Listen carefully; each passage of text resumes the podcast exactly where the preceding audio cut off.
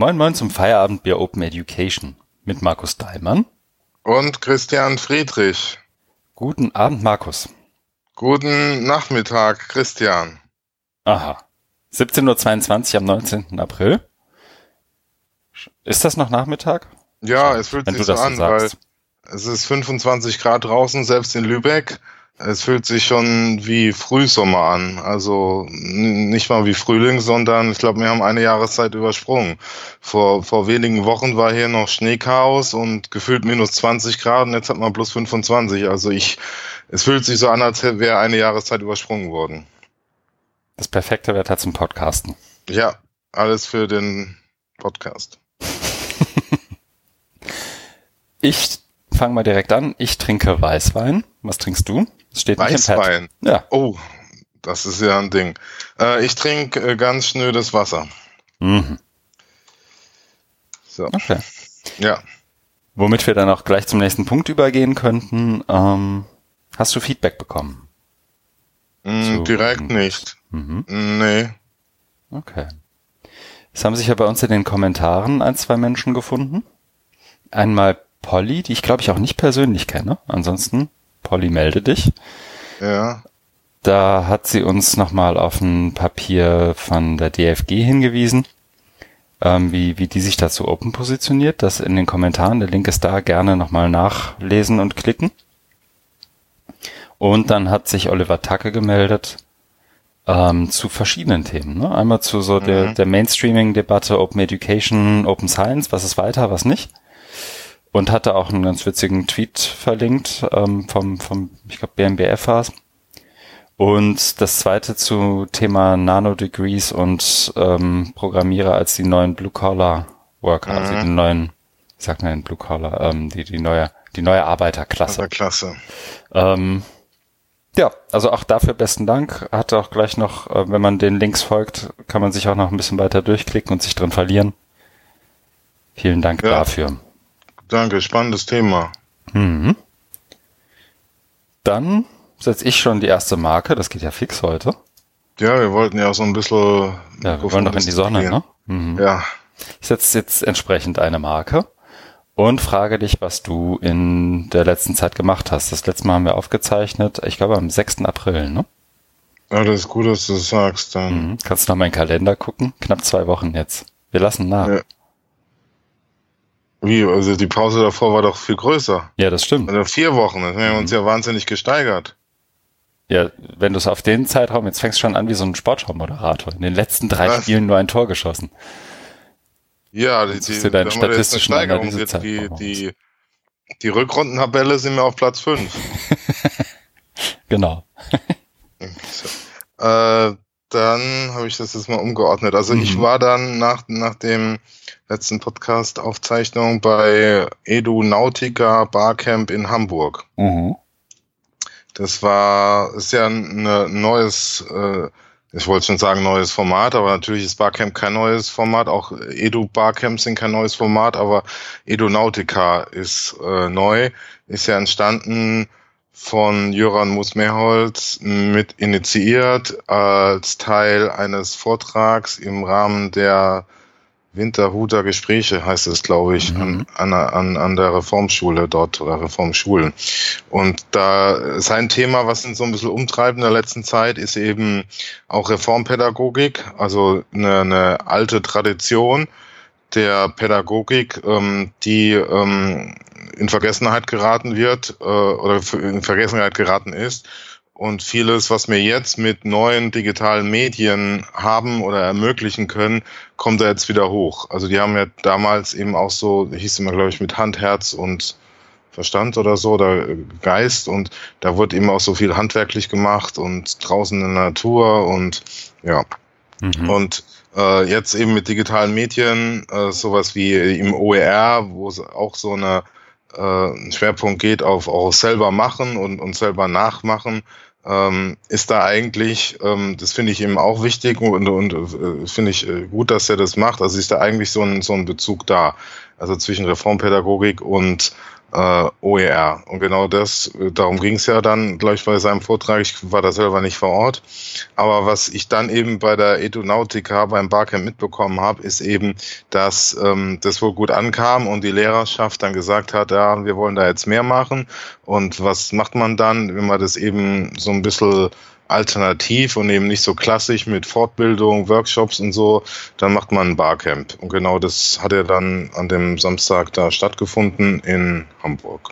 Mhm. Und ich fand, es war ein sehr schönes Barcamp. Wir haben ja dann später noch in unserer Lese-Linkliste die sehr, sehr ausführliche Nachberichterstattung von Nele Hirsch. Dafür auch nochmal vielen, vielen Dank. Ja, wahnsinnig viel Mühe gemacht.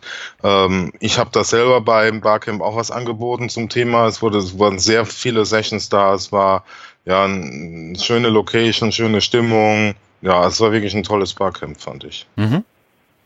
Ja, stimmt. Genau, das habe ich gemacht. Dann mache ich so gleich mal weiter. Mhm. Du warst ja auch da. Du kannst ja dann deine Sicht noch sagen. Weil wenn wir jetzt die Logik hier beibehalten, dass ich noch dran bin, was ich gemacht habe, dann würde ich da jetzt erstmal weitermachen. Ich war dann in Hannover und habe dort Klaus Wannemacher besucht. Der ist beim HIS, Institut für Hochschulentwicklung.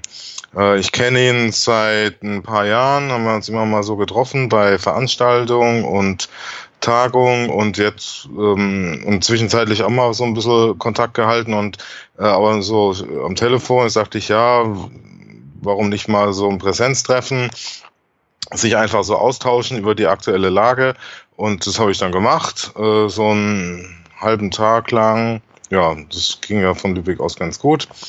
Ja, das war das. Dann war ich diese Woche am Montag, Dienstag in Kaiserslautern in der schönen Pfalz, war dort eingeladen, das nennen die Expertinnen-Gespräch beim virtuellen Campus Rheinland-Pfalz. Hat mich Konrad Faber, der Geschäftsführer der Einrichtung, eingeladen, und es ging dann eben um auch das Thema so Bildung, Digitalisierung, OER.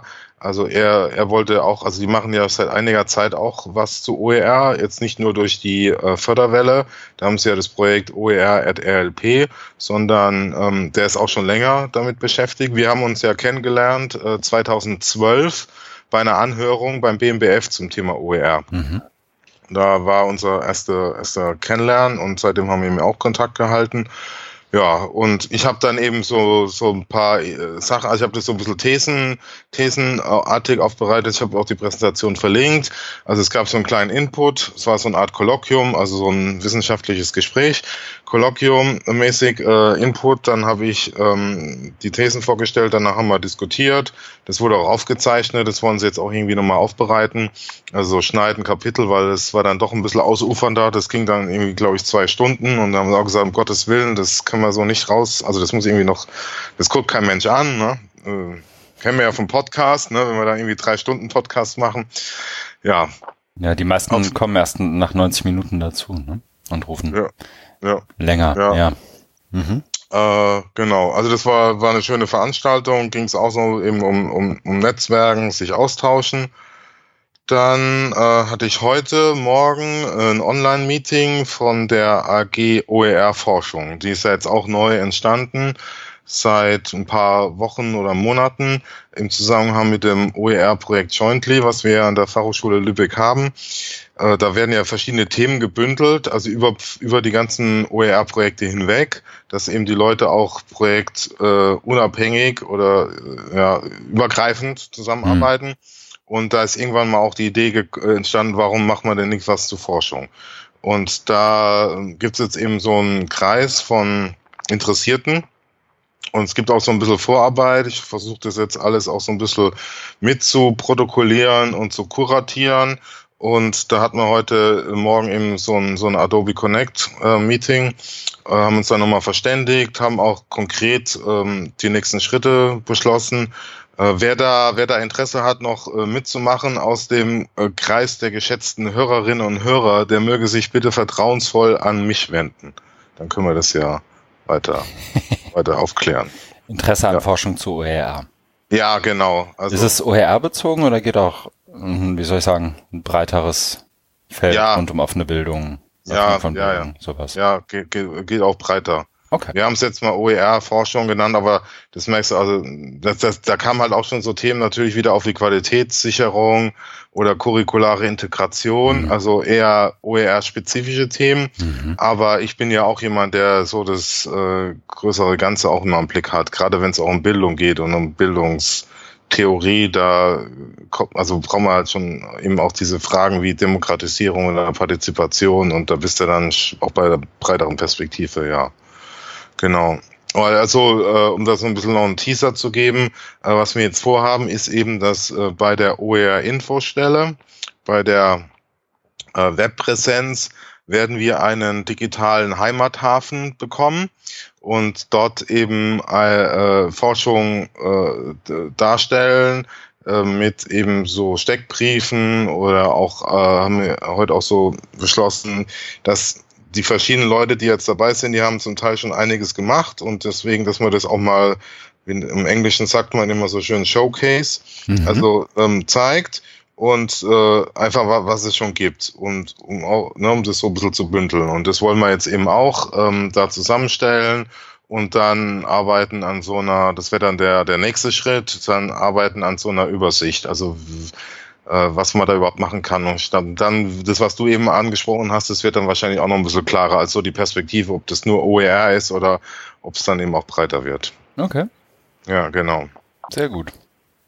Ja, so viel zu mir. Ja, genau. Der neue Heimathafen. Dann, wenn du schon durch bist, setze ich mal eine Marke. Tu das.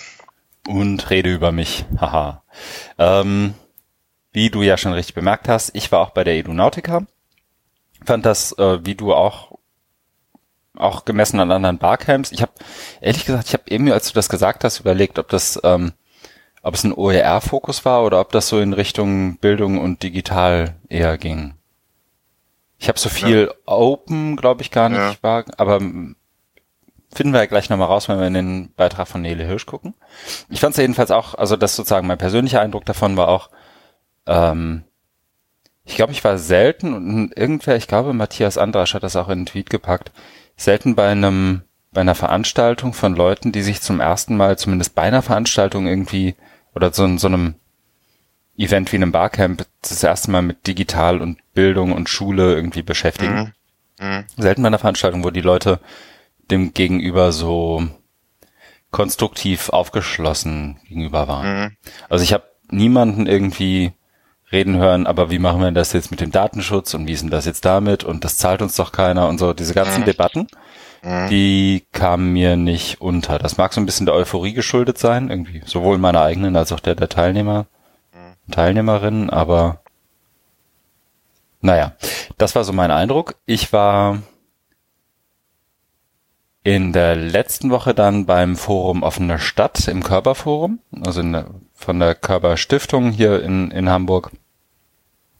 Letztendlich, weil es mich irgendwie interessiert, zunächst mal.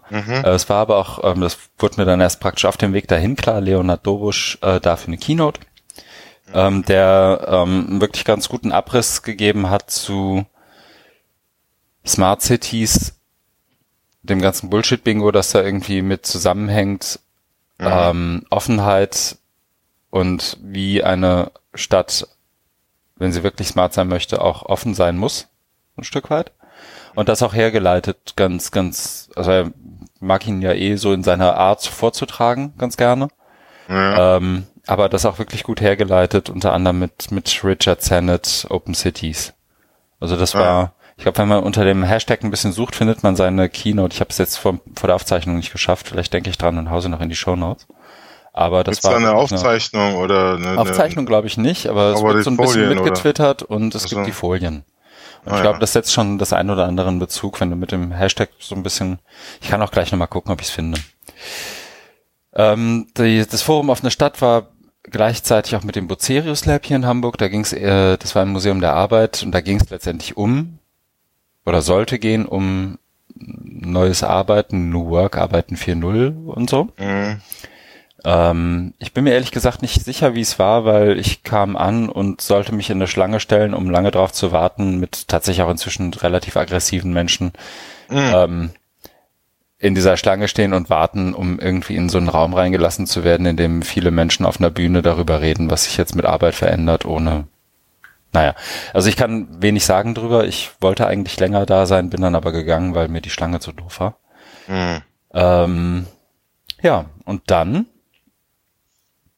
war ja jetzt auch schon diese Woche. Und diese Woche, jetzt gerade eben vor Aufzeichnungsbeginn, ist zu Ende gegangen die OR18 in Bristol, mhm, wo ja auch dieses Jahr wirklich ein paar Menschen aus dem deutschsprachigen Raum waren, glaube ich. Also ich habe mir einen Brettschneider von der HAW gesehen, Jöran war da, Anja Lorenz war, glaube ich, da, ne? 1, 2, ja, 3, 4, 5 andere noch, Doris Hirschmann.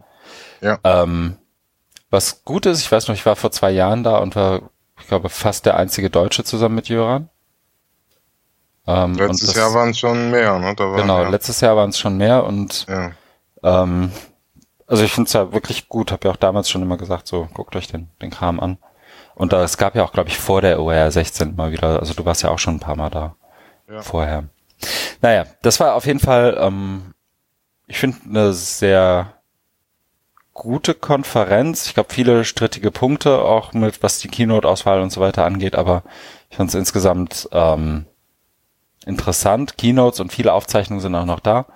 Mhm. Ich habe von hier aus sozusagen mitgeholfen, einen Workshop zu geben, so in dem Towards Openness-Konstrukt, aber auch wiederum mit anderen Leuten zusammen. Da sind auch hier die Materialien verlinkt, also wieder Provokationen, die wir auch später noch im Pad haben, aber auch so ein paar Workshop-Beschreibungen. Und die Fortsetzung davon kommt jetzt dann nächste Woche bei der OE Global in Delft. Mhm. Naja, das war das. Und dann war ich noch am Montag, war das Montag? Ja, Montag in Berlin beim Tocotronic-Konzert. Ah, oh, sehr gut. Und das war... sehr schön. Überaus schön. Haben die da hauptsächlich von einem neuen Album gespielt? Nee, ich glaube 1 oder 2 Songs. Also ich habe die vor... Electric Guitar haben sie, glaube ich, gespielt. Nee, aber ich habe die tatsächlich auch... Das letzte Mal, als ich Tocotronic sozusagen als alleiniges Konzert gesehen habe, war, ich glaube, jetzt auch schon wieder 3 Jahre her, auch in der Columbia-Halle wieder in Berlin. Und auch da haben die schon von ihrem damaligen Album, ich glaube nur dem damals aktuellen Album, nur 1 oder 2 Songs gespielt. Und sonst viele alte Sachen, was ich auch mag. Und ich glaube, die, also in Würde altern, sieht ungefähr so aus wie das, was Tocotronic da machen, glaube ich. Das ist schon ganz gut. Ja, deswegen passt ja das neue Album auch so. Mhm. Weil sie da eben das ausdrücken, was in den 90ern war. Mhm. Und die das kennen, die sind eben, oder die das eben auch so miterlebt haben, die sind heute eben auch in Würde gealtert, wie du so schön gesagt hast, oder hoffentlich. Ja. Ja, ja. Würde so gealtert. Rick MacPhail, der 1993 nach Wuppertal zieht. Mhm. Genau. Naja, anderer Podcast wahrscheinlich, ne? Ja. Ich setze mal eine Marke und wir steigen ein in das... umfangreich, wobei diesmal gar nicht so umfangreiche Kapitel, was wir gelesen haben. Mhm. Und den Anfang macht da die schon angesprochene Nele Hirsch mit dem Beitrag auf ihrer Seite E-Bildungslabor Edunautika zum Weiternutzen. Ja.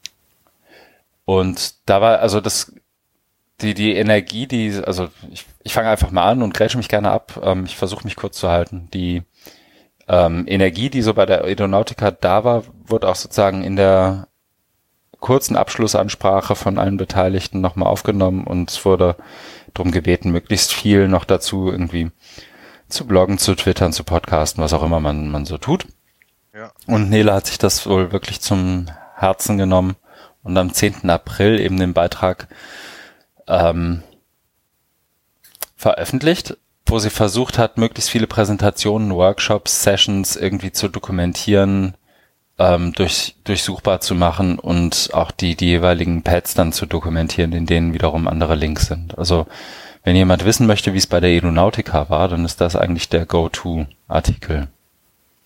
Genau, was mir da jetzt auch nochmal aufgefallen ist, was sie da schreibt, ist, dass in ganz vielen Pads, wie sagt man dann, also in ganz vielen Dokumentationen im Pad hat eben die Dokumentation stattgefunden, was was glaube ich auch nicht so üblich ist, beziehungsweise ich weiß es nicht, also weil ich da auch selber nicht so genau reingucke, aber da sieht man es ja, ich habe hier vorhin auch nochmal reingeguckt, dass eben ganz vieles auf farblich hervorgehoben ist, wo was drin steht, ne? Und das ist wirklich sehr, sehr viel. Und ich habe weil ich ein, zwei Sachen jetzt auch nochmal, also Stichwort Nachnutzung, mich da auch nochmal inspiriert habe lassen, ich glaube für einen Vortrag.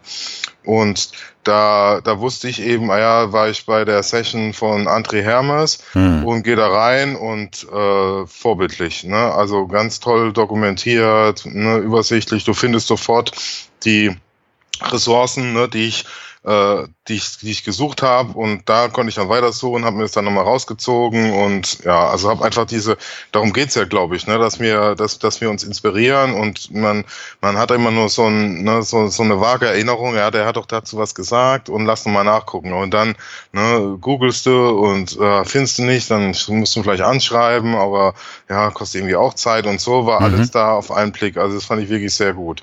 Und das ist, glaube ich, also ich weiß nicht, ob das jetzt so was Besonderes ist, also diese Dokumentationsdisziplin, ne? Das ist vielleicht eben auch so weil das ist ja wirklich so eine gelebte Kultur, ne, der Barcamp-Leute, dass man sagt, okay, das gehört eben dazu, dass da vernünftig dokumentiert wird.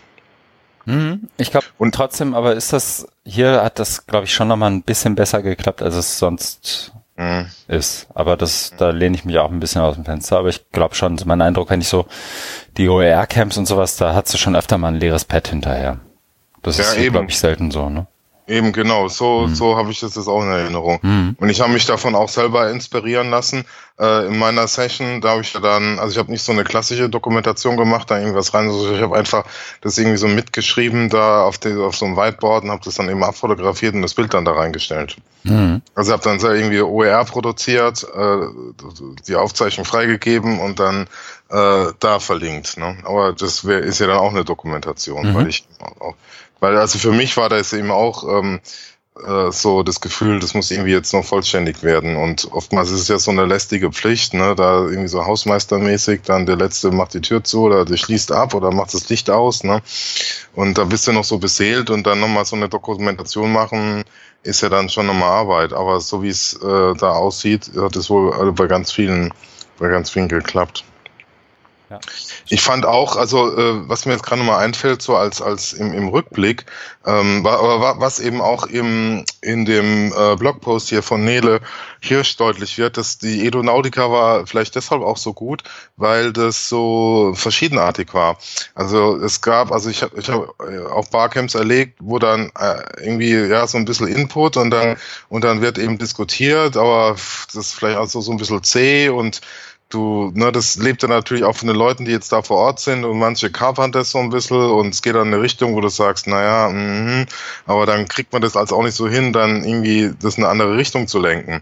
Hier war es ja so, dass es auch sehr inputlastige Slots gab. Also ich erinnere mich da, wo ich auch persönlich dabei war, das von Lisa Rosa, das ist ja hier auch verlinkt, Lernen im digitalen Zeitalter und Projektlernen sind Geschwister. Und jeder, der Lisa kennt, weiß, ne, wie engagiert sie da ist und pointiert. Aber die hat da eben so eine Prezi gezeigt, und das war schon umfangreich. Aber also das hat den Rahmen gesprengt, was man eigentlich, wenn man sagt, ein Barcamp, dann machst du nur 5 Minuten Präsentation. Aber eigentlich ist der Quatsch, weil du kannst auch eine 3/4 Stunde Präsentation machen. Und bei ihr war es eben inputlastig, aber das kam auch gut an, weil sie da echt was zu sagen hatte. Und das war schon sehr viel, aber trotzdem hat man es dann geschafft, also mir ging es jedenfalls so, ich habe es dann geschafft, auch irgendwie mitzuverfolgen, um was es geht, also um dieses Thema Projektlernen, und dann auch zu sehen, was sie da alles gemacht hat oder was sie Tolles macht. Also eben so projektorientiertes Lernen. Ja, das fand ich dann eben auch, also es war so diese Vielfalt, ne, so abwechslungsreich. Und dann in der anderen Session, wo ich war bei André, da war es halt auch so ganz praktisch, ne, dass der da eben auch so einen Input gemacht, und dann ging es aber darum, dass du so eine Art Unterrichtsplanung machst, eben mit digitalen Medien und Lernzielen und Konzepten, also so auch didaktisiert eben, weil es ja, also es ging um Didaktik, aber es war auch didaktisiert in dem Sinne, dass er schon eine fertige Aufgabe hatte, ne, und da wie vielleicht in so einer klassischen Weiterbildung du hast, so hier Gruppe 1, ihr macht jetzt die Aufgabe, Gruppe 2, ne, und das haben wir alles gemacht in so einem Barcamp-Slot von 45 Minuten, ne? Und das ist natürlich auch, also das funktioniert, glaube ich, auch nur, wenn Leute da irgendwie Bock drauf haben oder die thematisch da so ein bisschen affin sind. Aber das macht ja auch den Charme aus von diesem Barcamp-Format, ne, dass du sowas ausprobieren kannst. Ne? Mhm. Das war natürlich, also bei mir in der Gruppe hat es auch so ein bisschen geknirscht, aber insgesamt, wenn ich jetzt rückblicke, war das wirklich toll, weil das eben auch so vielfältig war. Ne? Und du hast nicht nur diese Laber-Sessions, wo die Leute sich totlabern, sondern du hast auch mal ein bisschen was Angeleitetes gehabt, auch was sehr Inputartiges, aber das hat eben einfach nur zu meinem positiven Eindruck beigetragen. Ja. Ja, ich glaube, ich kann gar nicht viel hinzufügen. Also bei mir in der Session, ich habe nur eine gegeben, glaube ich, zu Literacy und Fähigkeiten. Da war es ähnlich, also da hat auch sich gleich jemand gemeldet, hier, ich dokumentiere das und schreibe alles mit. Sie hat dann auch nochmal nachgefragt, wenn irgendwas so unklar war oder nochmal einen Link oder so, einfach um auch so mit dem Ziel auch die Dokumentation gut zu machen. Das war, glaube ich, schwang immer so mit. Und ich weiß noch, eine meiner Lieblingssessions war eine Session zum Podcasten, weil du da gesehen hast, wie so Welten aufeinander prallten. Ein bisschen. Ich habe vergessen, wie er heißt. Und es war da vom ich glaube, DLF-Podcast, hat sich auch letztendlich vorgestellt, Mitmacher eines der Top 10 Podcasts in Deutschland, so in den Charts.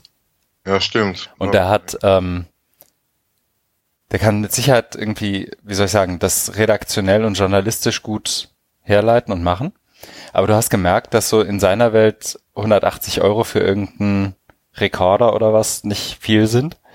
Dass du damit aber in dem Moment, wo du das Geld für Equipment ausgehst, in der Schule schon mal ganz schnell für eine Pumpe läufst, vor allem wenn du das dann für jede Schülergruppe irgendwie nochmal brauchst, zum Beispiel. Ja. Und ich fand's witzig, weil normalerweise bei einer Konferenz wird's ja dann ganz oft irgendwie einfach hingenommen und hinterher würden sich alle das Maul zerreißen, so von wegen, und dann hat der Typ uns gesagt, wir müssen 300 Euro für Equipment ausgeben und dann, wie sollen wir das denn machen? Ne? Also so das... Die haben das aber wirklich auch gut aufgenommen, weil es war natürlich auch überhaupt nicht seine Absicht, irgendwen vor den Kopf zu stoßen, sondern zu jedem Tool, das er empfohlen hat, waren dann immer 2, 3 Leute im Raum und 1, 2 Mal mich auch eingeschlossen, die irgendwie eine günstigere Variante empfehlen konnten. Also hat er irgendwie ein 120 Euro Headset empfohlen, dann konnte einer reinrufen und wenn du das dann nimmst, dann ist es nur 45 Euro. Oder... Hier ist die Software, die kostet 80 Euro Lizenz und dann ruft einer rein, ja, du kannst aber auch Audacity nehmen und das da und damit machen. Und das fand ich cool, weil wenig so hinterrücks rumgekritisiert wurde, sondern tatsächlich dann auch gemeinsam irgendwie versucht wurde, irgendwie was hintereinander zu kriegen. Das war, glaube ich, auch so der Spirit insgesamt. Ja, schön. Ja. Aber ich würde an dieser Stelle eine Marke setzen und unsere Edunautika-Lobhudelei damit beenden. Der nächste Link ist von dir und ich würde vorschlagen, du steigst mal ein. Ja, mache ich. Also das ist ein Gastbeitrag in der Frankfurter Allgemeinen Zeitung im Feuilleton vom 16.04. Der heißt "Wir machen ernst mit Merkels Mantra", ist von Konstanze Kurz, das ist ja bekannt vom CCC. Und Arne Semsrott, Semsrott, der ist ja bekannt über... Frag den Staat, Open Knowledge Foundation vor allem, ne? Ja, genau. Und die haben sich jetzt mit dem Thema Open Data beschäftigt und Anlass ist, es gibt einen aktuellen Fall eben, dass der Chef des Städte- und Gemeindebundes, Gerd Landsberg, eine Idee geboren hat, ausgehend von der Metapher, Daten sind das Öl des 21. Jahrhunderts, sollen Daten den Städten erlauben, neue Geldquellen zu erschließen.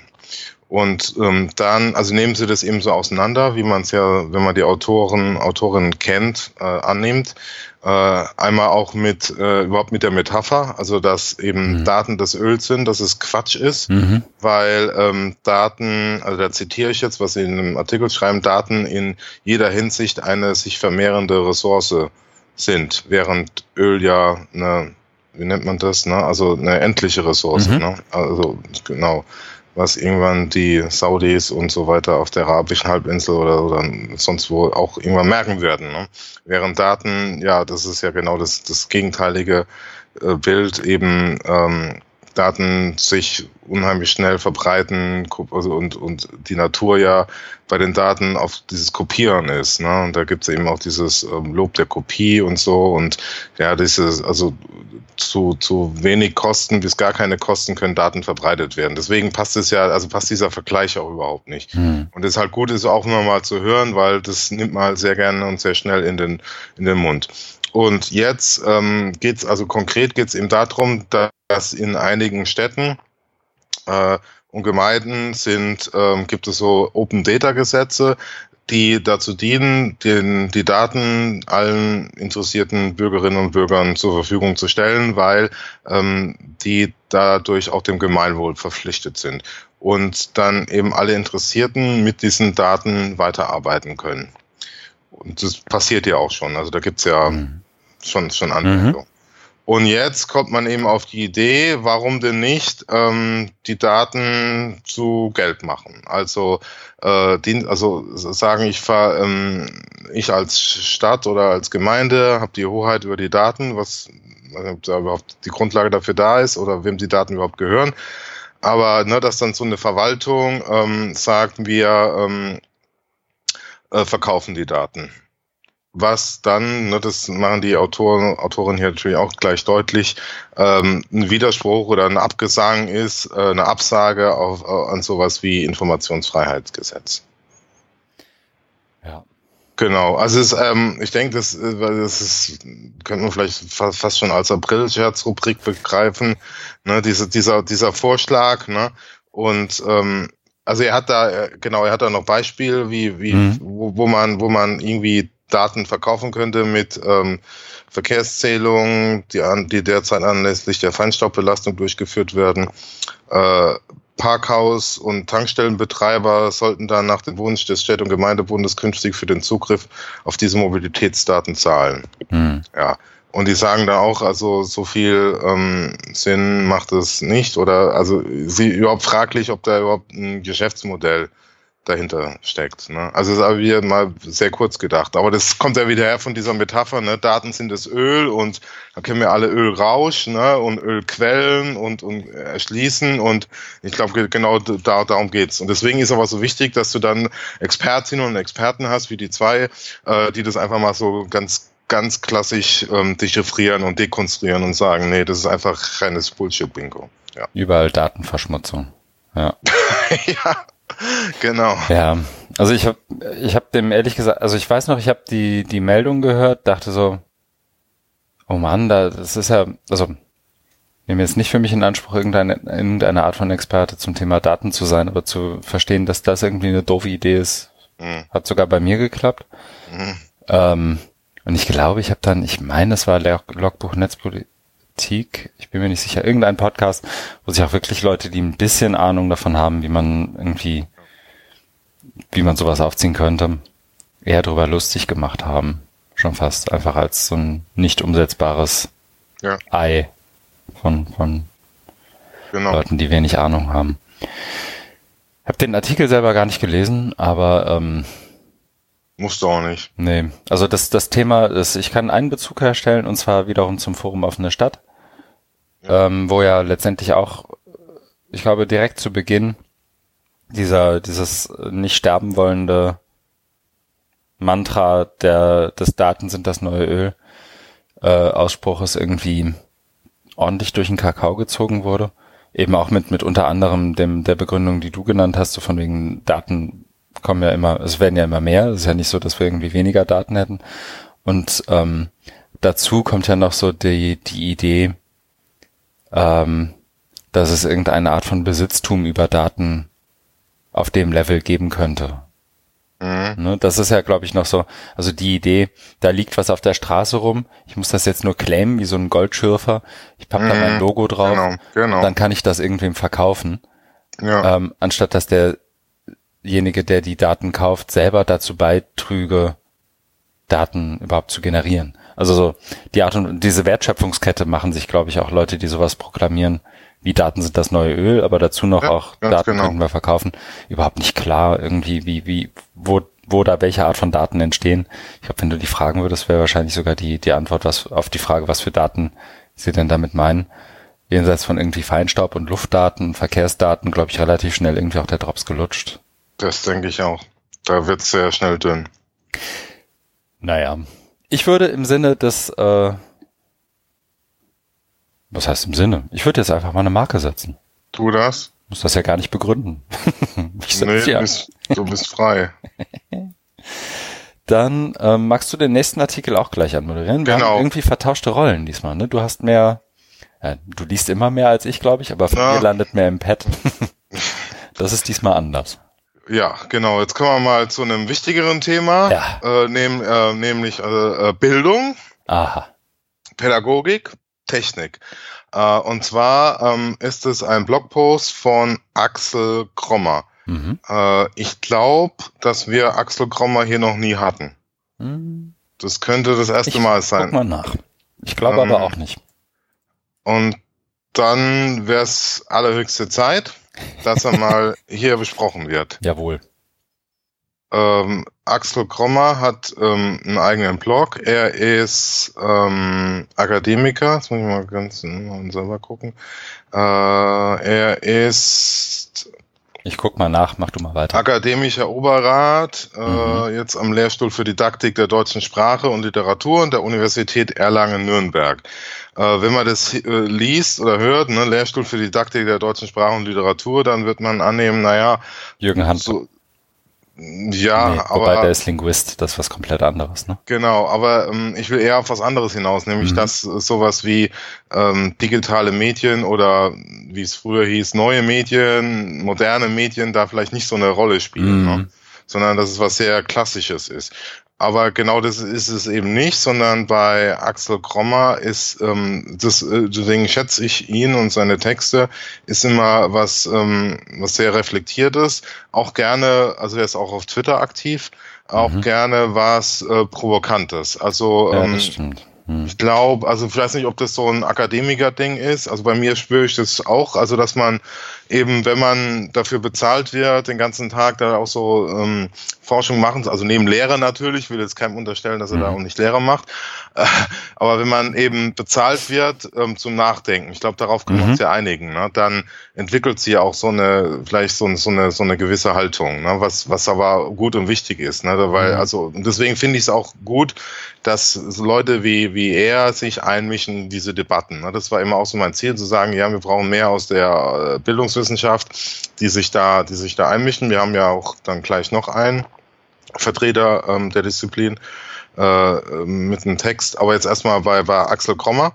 Also er mischt sich da gerne ein in die Debatten und macht es, wie ich finde, also ist mal abgesehen von dem konkreten Artikel, aber bei den anderen Artikeln ist mir das so aufgefallen, immer sehr gründlich und sehr, ja, auch fundamental, also prinzipiell. Dann, das geht halt also weg vom Konkreten oder vom Praktischen, aber dadurch, das ist, glaube ich, auch so dieses Akademiker-Ding, ne, dass man mal ganz genau überlegt, hinterfragt, was bedeutet das und was steckt hinter so Annahmen wie durch digitale Medien wird die Lehre auf jeden Fall besser, ne, und also versucht es immer auseinanderzunehmen und zu zerlegen.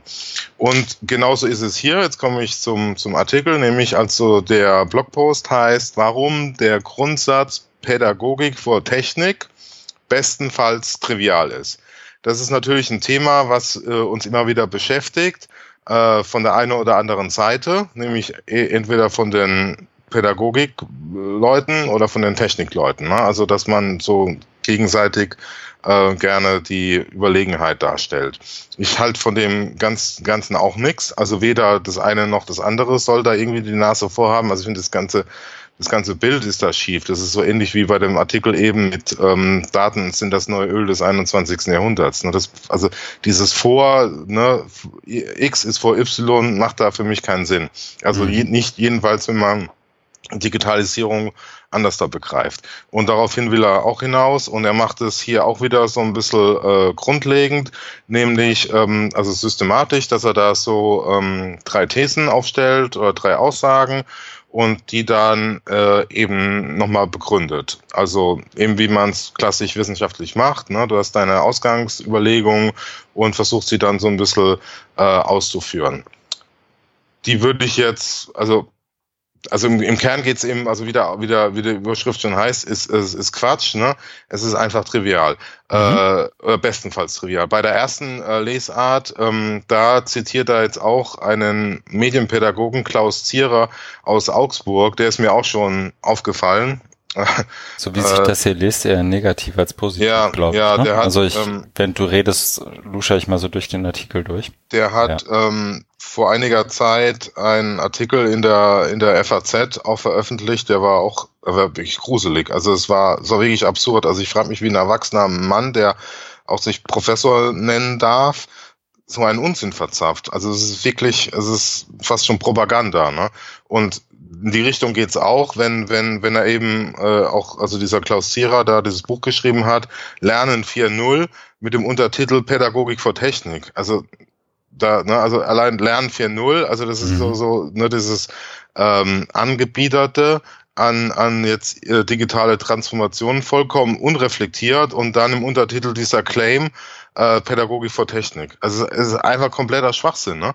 Ja, man kann es nicht anders das sagen. Und also Axel Krommer formuliert es ein bisschen netter, aber die gleiche Stoßrichtung. Er sagt nämlich, also dass diese Lesart, also der Grundsatz Pädagogik vor Technik, ist daher keine gehaltvolle These, sondern eine semantische Seifenblase. Ja. Und das, also dass man sagt, es ist keine gehaltvolle These, und ich würde von einem Professor schon erwarten, dass er gehaltvolle Dinge sagt. Deswegen, das hat mich ja wirklich schockiert, ne? Auch damals, wo ich diesen FAZ-Artikel gelesen habe, ne? Wie einer sowas rausposaunen kann einfach, ne? Und das also für sich, also man hat ja gewisse auch Standards an seine eigene Arbeit und an seine eigenen Überlegungen, und wenn man sagt, das was, also ich bin Wissenschaftler und ich arbeite wissenschaftlich, und das sollte, also das entspricht nämlich dann so gar nicht den Grundsätzen, meiner Meinung nach, sondern das ist Propaganda, beziehungsweise hier also eine semantische Seifenblase, ne, wo halt irgendwie aufgehübscht wird, aber deswegen ist es ja auch so gut, die Arbeit von Axel Krommer hier, nämlich wenn man es auseinander nimmt, ist es einfach kompletter Quatsch. Jetzt, ich habe ja den Artikel nicht gelesen, aber so er fängt ja direkt am Anfang an, was du ja auch schon angesprochen hast, diese drei möglichen Lesarten oder mindestens drei mögliche Lesarten, wie es er es nennt, von diesem Grundsatz oder diesem proklamierten Grundsatz Pädagogik vor Technik irgendwie anzubieten, ne? Das eine ist ja, und ich glaube jetzt ohne gelesen zu haben, ich habe ja, glaube ich, meine eigene Interpretation davon, aber dass Technik dem Menschen dienen sollte, nicht der Mensch der Technik, also so dieses, ja, also das einfach nur als sozusagen Satz. Mir fällt dazu immer ein, dass, ich weiß gar nicht, in welcher Komödie das ist, wo ständig eine ältere Dame durch die Gegend rennt und die Hände über dem Kopf zusammenschlägt und ruft, würde endlich mal jemand an die Kinder denken. Ich glaube, das ist sogar ein Cartoon. So. Also es hat so die gleiche Qualität von, wir haben die Erde doch nur von unseren Kindern geerbt. Also so dieses schon fast so romantisch simplifizierende Bild von oder Weltverständnis fast schon. Aber gut, ja, das ist so. Aber wenn ich da mal kurz, aber ich weiß nicht, ich bin mir da nicht sicher, ob das wirklich dieses romantisch Verklärte, auch Naive ist, oder ob das nicht auch Programm ist. Also dass man das, weil ich, da muss man schon ziemlich hinterm Mond leben, um so Sachen behaupten zu können, ne? Und auch, also wenn man da in irgendeiner wissenschaftlichen Community ist, aber anscheinend ist es so, ne? Also ich glaube, ich würde ihm da gar nicht mal, also jetzt diesem Professor da aus Augsburg, diesem Medienpädagogen, Absicht stellen, ne? Also nicht sowas wie Spitzer, ne? Der da eben ein Buch nach dem anderen raushaut, um eben down in den Medien und durch Provokation aufzufallen. Man kann ja auch unabsichtlich romantisch verklärt sein. Ja. Also meistens ist man das ja sogar unabsichtlich, glaube ich. Na gut. Aber die zweite Lesart, die Axel Krommer jetzt hier sozusagen... Genau, da wird es ja schon konkreter. Ja. Ist dann, dass man sich zunächst auf das pädagogische Kerngeschäft konzentrieren sollte, bevor man das Klassenzimmer für Technik öffnet. Ja, genau. Was ja, also nach meinem Verständnis, und jetzt bin ich weder Pädagoge noch Bildungswissenschaftler, irgendwie auch Quatsch, weil natürlich ändert sich irgendwie was an Machtverhältnissen, an Möglichkeiten in dem Moment, wo du Technik einführst, und damit natürlich auch das pädagogische Kerngeschäft, wie er es hier nennt. Ja. Aber das wäre jetzt sozusagen meine Demontage dieses Grundsatzes in einem Halbsatz. Ich glaube, das kannst du besser. Ja, aber das ist genau der Punkt. Also man kann das nicht so isolieren, also das pädagogische Kerngeschäft, beziehungsweise für mich ist es ja auch eher so, dass ich das begreifen würde als wir versuchen, die Schülerinnen und Schüler zu mündigen Bürgerinnen und Bürger der digitalen Gesellschaft nicht zu erziehen, aber heranwachsen zu lassen. Und da kannst du es ja auch so nicht ausblenden, sondern das ist ja immer diese Welt da draußen, auch außerhalb des Klassenzimmerfensters, die ist ja Teil unserer Wirklichkeit, weil wir verlassen ja das Klassenzimmer dann nach Schulschluss und gehen ja raus in diese böse Welt. Ne? Mhm. Und mit dem muss man sich ja auseinandersetzen. Und da ist natürlich dann die Pädagogik aufgerufen und auch die Bildung und Medienpädagogik. Und das sind ja Themen, die wir öfter haben und ich glaube heute auch nochmal haben werden. Was heißt das denn jetzt nämlich, wenn man da greife ich jetzt schon vor auf den Artikel da von Michael Kerres, dass man das eben gar nicht so ausschließen kann. Aber hier ist nochmal ein anderer Punkt drin bei Axel Krommer, nämlich, dass jetzt, das ja auch Quatsch ist, zu sagen, pädagogisch vor Technik, weil also es wäre halt dieser bewahrpädagogische Appell und der verkennt ja, also erst die Pädagogik, dann die Technik, der verkennt ja, dass die heutige oder oft noch heutige Pädagogik, also Buch- und Schriftpädagogik ist, dass sie natürlich zutiefst Technik ist. Ne? Also Buchdruck war ja eine technische Revolution. Johannes Gutenberg wurde mal zum Mann des Jahrtausends gewählt, ne? Wegen, doch, das war hier so, ja? Stand irgendwie beim Wikipedia-Artikel, habe ich mal nachgeguckt. Und also das war ja wirklich eine der größten Erfindungen der Menschheitsgeschichte, der Buchdruck, ne? Also so wie es er gemacht hat, ne? Mit diesem, dass verschiedene Prozesse auf einmal zusammengeführt werden. Mhm. Das ist ja natürlich ein Paradebeispiel von Technik, ne? Und eben dass die Buchkultur und die Schriftkultur, ne? Die ist natürlich Technik evoziert oder induziert, wie man sagen würde, ne? Und das verkennt es ja vollkommen.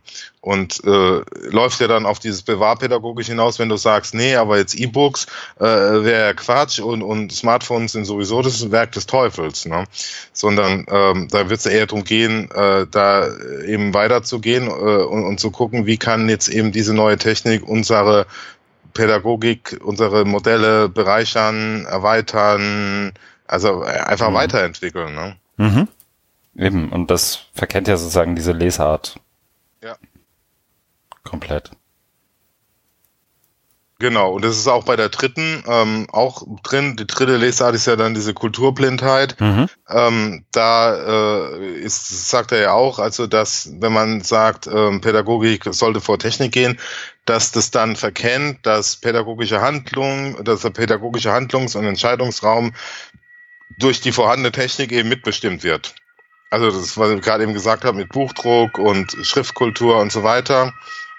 Mhm. Wenn man es aber auch weiterführt, also so diese ganzen frühen E-Learning-Ansätze, oder was man jetzt hatte mit Learning-Management-Systemen, ne? Das wird natürlich auch alles durch Technik bestimmt.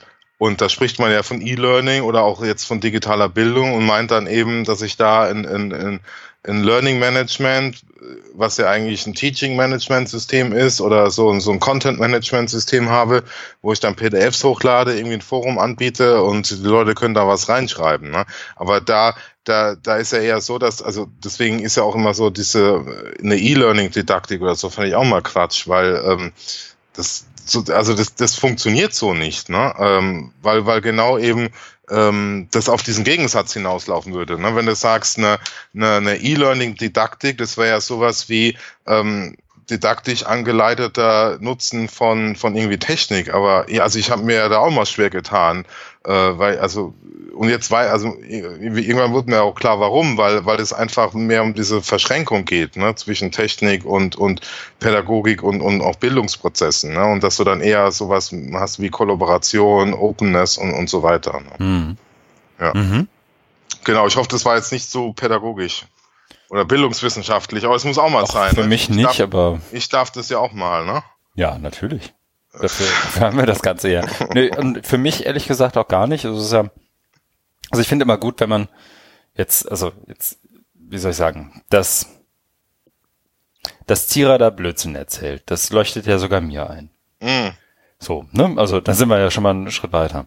Ich finde es aber immer gut, wenn dann jemand, und das ist jetzt halt in dem Fall eben, Leute aus der Bildungswissenschaft, sprich jemand wie du, ja, der sich dann zumindest mal die 3 Minuten Zeit nimmt, oder vielleicht in dem Fall jetzt eher 5, und das irgendwie einmal begründet, warum das nicht nur sozusagen von einer praktischen Sicht auf die Dinge, sondern auch von einer theoretisch begründeten, hergeleiteten Sicht der Dinge irgendwie Blödsinn ist. Und das, ich meine, dafür haben wir die Kapitelmarken. Wer das nicht hören möchte, ich meine, verstehen tue ich das auch, aber dann springt man halt weiter, ist ja auch gut. Ja. Ja. Genau, also es ist wirklich ein schöner Beitrag. Mhm. Das ist auch sowas wie, das hattest du, glaube ich, letzte oder vorletzte Episode zum Thema Learning Styles, Lernstile, ja, das hast du ja auch so gesagt. Du hast jetzt da deinen einen Beitrag und immer wenn einer kommt und sagt, warum machen sie keinen lernstilgerechten Unterricht, dann sagst du hier, stopp, lesen. Und ja, dann und so ähnlich könnte man es hiermit auch machen, weil also so die Art schätze ich den Artikel hier auch rein. Also wirklich sehr gut, um die also das ist ja auch ein Mythos, ne? Also wie Lernstile oder Digital Natives ist dieses Thema Pädagogik vor Technik ist ja auch so ist auch ein Mythos. Ja, genau. Ich habe gerade mal nachgeguckt, zwar Episode 51, Another Nail in the Coffin for Learning Styles. Ja, und heute sind wir bei Episode 52. Ja. Gut. Okay, setze ich schon eine Marke oder willst du da noch? Nee, das war jetzt mein Abschluss. Ich wollte es mal empfehlen als Nachschlage und ja, sich selber nachdenken ersparen, weil jemand, der das wirklich mal gut zusammengefasst hatte, muss man nicht immer alles selber nochmal, ne, sondern kann sagen, hier, liest den Artikel und du weißt, worum es geht, was los ist. Sehr gut. Dann setze ich hier mit eine Marke. Und wir haben den nächsten Artikel, der auch von dir kommt. Ja, mit dem Titel, warte, dann moderiere ich ihn wenigstens an und danach redest du. Ja. Haha. The Future of College looks like the Future of Retail. Also die Zukunft des College sieht so aus wie die Zukunft des Einzelhandels. Genau. Im Atlantic von Jeffrey Silingo. Genau. Vom 16. April. Mhm. Von dem Atlantic hatten wir auch schon öfter was drin. Ist ja, wie soll man sagen, so ein schön geistiges oder so Essay-artiges Publikationsorgan, ne? Aber ich finde immer gut recherchierte Artikel. Also es ist ja kein Fachmagazin jetzt für digitale Bildung oder E-Learning oder wie man das sagen soll, oder EdTech, ne, das nicht. Aber die haben immer wieder Themen drin mit Bezug und so auch der, wie ich finde, aber das nur so vorweg, also dass es jetzt kein reiner Fachartikel ist, sondern eben mehr so Essay-mäßig oder Reportagen-Stil ist, wo man trotzdem vielleicht noch was Interessantes rausziehen kann, weil eigentlich ist es so, dass das Thema auch eher so ein Mythos oder ein alter, ich glaube, das können die Episodentitel heute wieder werden, irgendwas mit Mythos oder so, alter Hut oder alte Hüte oder sowas, weil da geht es eben auch um so eine Gegenüberstellung von Dingen, nämlich einmal Online-Learning und einmal Präsenzlernen. Also so ähnlich wie eben, ne, mit Pädagogik vor Technik ist es hier Online-Lernen und Präsenzlernen. Und das haben wir ja, oder die sich damit beschäftigen, jetzt so mit dem ganzen Themenkomplex, ja eben mitbekommen über die letzten Jahre oder Jahrzehnte, dass es eben so Anfang der Nullerjahre diesen E-Learning-Hype gab. E-Learning ist der heiße Scheiß, was aber also technisch auch noch nicht so ausgereift war, didaktisch sowieso nicht. Dass es dann eben so CBTs, WBTs gab, dann eben E-Learning oder Learning-Management-Systeme. Aber es war immer so die Hoffnung oder die Erwartung, dass du jetzt jederzeit von jedem Ort aus zeit- und ortssouverän, wie man auch schön sagt, da lernen kannst, dass alles viel effektiver, viel besser, viel schöner und preiswerter sowieso ist. Dann hat man irgendwann gemerkt, naja, da fehlt ja noch was und darauf geht jetzt der Artikel auch so ein bisschen ein, dass er sagt, dass, genau, also fängt eben an mit Online Learning has come a long way. since the turn of the millennium. Also das ist ja, was ich eben versucht habe, so ein bisschen kurz historisch abzureißen. Abzureißen im Sinn, dass es eben diesen E-Learning-Hype gab. Mhm. Reines E-Learning, dann gemerkt, naja, da fehlt ja doch so ein bisschen was, also sowas wie soziale Eingebundenheit oder Präsenz eben. Und dann hat man ja Blended Learning geboren. Und jetzt schwankt es ja immer zwischen diesen Polen. Und das ist ja hier auch so dann eine der zentralen Aussagen, wenn er dann sagt, perhaps the future of higher education sits somewhere between the physical and the digital space, könnte man noch hinfügen. Das ist vielleicht, klingt jetzt auch sehr trivial. Ich wollte gerade fragen, ja. Sehe ich auch so, aber ich fand es trotzdem, also es ist irgendwie informativ, also da kommen wir jetzt wieder zu diesem Punkt, gut recherchiert. Es sind halt wieder so ein paar Beispiele drin aus den USA. Also man merkt eben, das ist kein bildungswissenschaftlicher, oder kein Fachartikel, weil das ist wirklich eine triviale Aussage zu sagen, ja, das bewegt sich halt irgendwo dazwischen, zwischen online und offline. Sondern es geht ja eher darum, diese Beispiele vorzustellen mit sowas wie im Micromasters und den Anbietern. Und das ist dann, fand ich schon irgendwie interessant zu sehen, was da eben jetzt gerade passiert. Dann im späteren Teil des Artikels kommt ja auch ein Beispiel, das kannte ich so auch nicht. Ich weiß nicht, ob du es kennst. Es gibt an der Stanford University, da im Institut, ein Projekt, das hieß, ich weiß nicht, ob es noch gibt, also hier steht, it was called the Open Loop University, ne? Also die Webpräsenz ist ja noch da und ja, das kann man sich ja mal angucken, dachte ich, und also würde ich dann eben auch machen und einfach so nochmal zu sehen, was da jetzt eben so passiert in der Welt. Es werden dann eben so ein paar Zahlen berichtet, eben dass immer mehr Leute von Präsenzunis auch Online-Kurse machen. Auf der anderen Seite eben die Leute, die jetzt also es gab ja wieder so einen Aufschwung von Online-Kursen. Nachdem diese erste Dotcom-Blase oder E-Learning-Blase geplatzt ist, gibt es jetzt wieder so ganz viele Online, also MOOCs gehören ja auch dazu, würde ich sagen, ne? Also die X-MOOCs, die ja so ab 2011, 12 entstanden sind mit den Plattformen Coursera, FutureLearn und so weiter. Und da hat man aber gemerkt, dass es fehlt eben an dieser Präsenzkomponente und deswegen wurde dann Dinge gemacht wie diese Meets-Up und oder ne, wo man sich dann irgendwie physisch trifft. Alles soll aber irgendwie selbst organisiert sein und ich glaube, auf dem Stand ist man immer noch. Also da fehlt einfach irgendwie auch ein Modell, wo man sagen kann, das ist jetzt ja irgendwie, das funktioniert.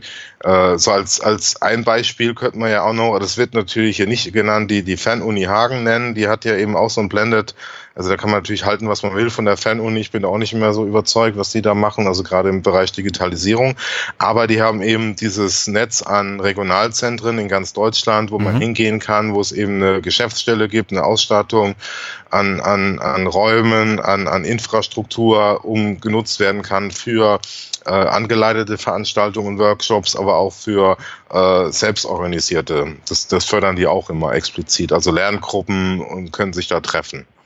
Und ich glaube, das wird auch ganz gut angenommen.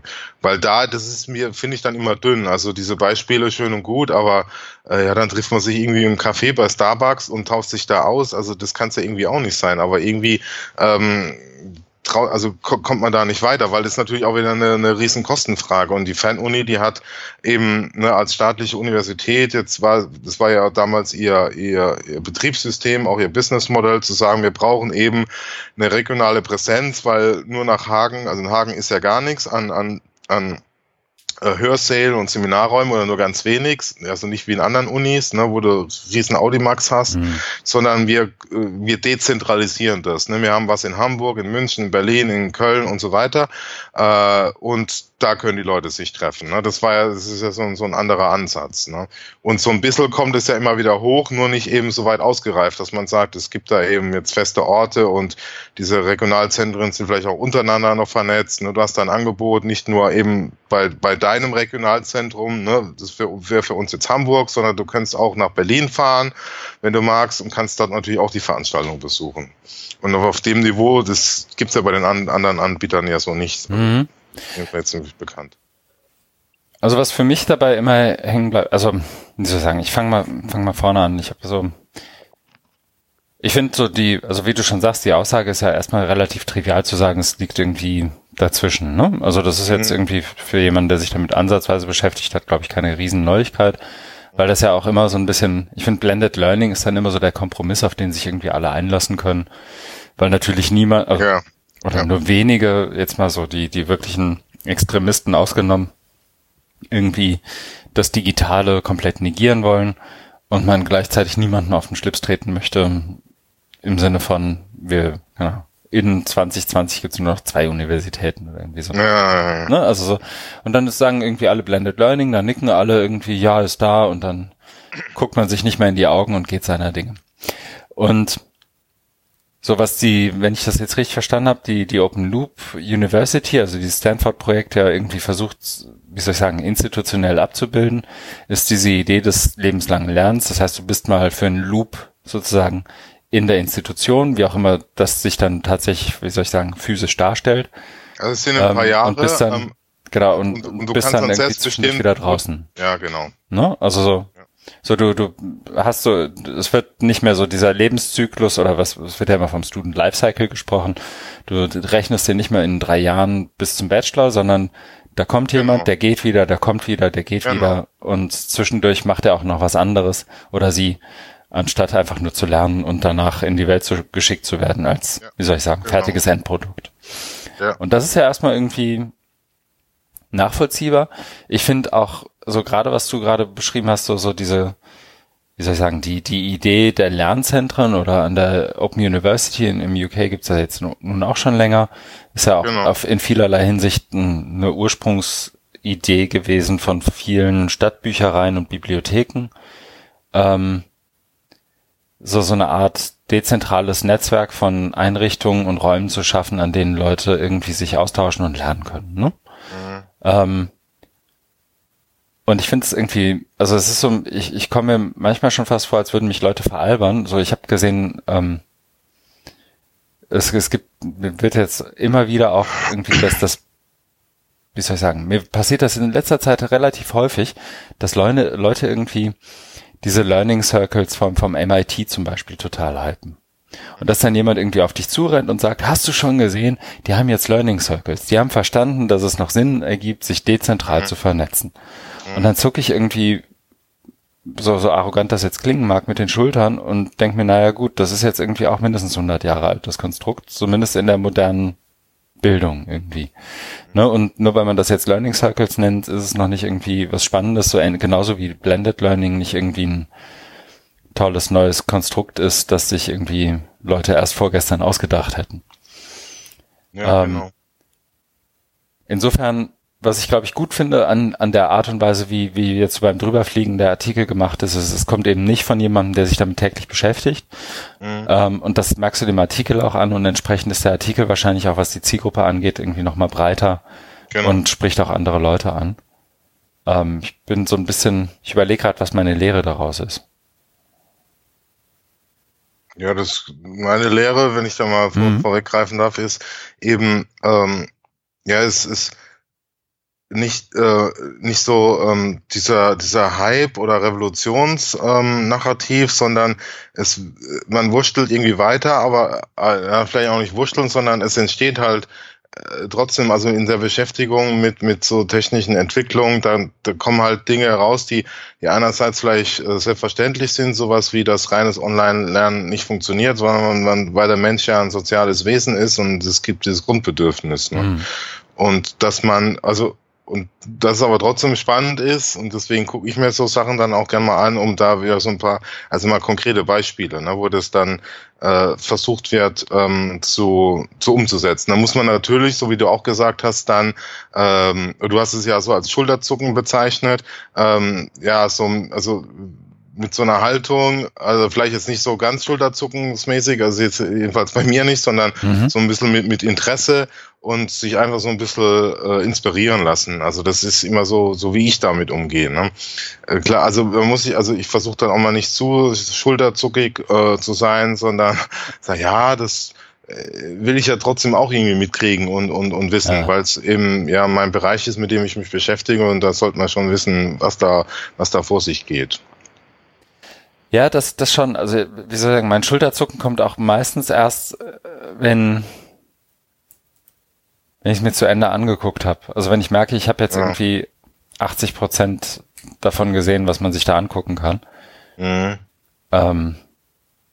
Und wie soll ich sagen, es ist, ich finde es ja auch, wie sage ich das denn? Ich finde es ja auch gut, dass eine Einrichtung wie das MIT, die irgendwie von einem Haufen Menschen irgendwie über den Klee gelobt wird, sich hinstellt und sagt, wir erfinden jetzt nicht alles neu, sondern guck mal, es gibt Learning Circles.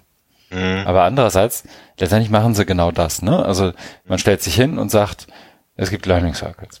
Und die haben wir jetzt erfunden. Anstatt zu sagen, das ist irgendwie ein uraltes Ding, guck mal, wir haben das jetzt ein bisschen adaptiert und hier ein bisschen noch dran geschraubt und jetzt passt das in unser Konzept von 21st Century Skills oder wie auch immer man es nennen möchte. Mhm. Also die Ehrlichkeit beobachte ich selten, sagen wir es mal so. Mhm, mh.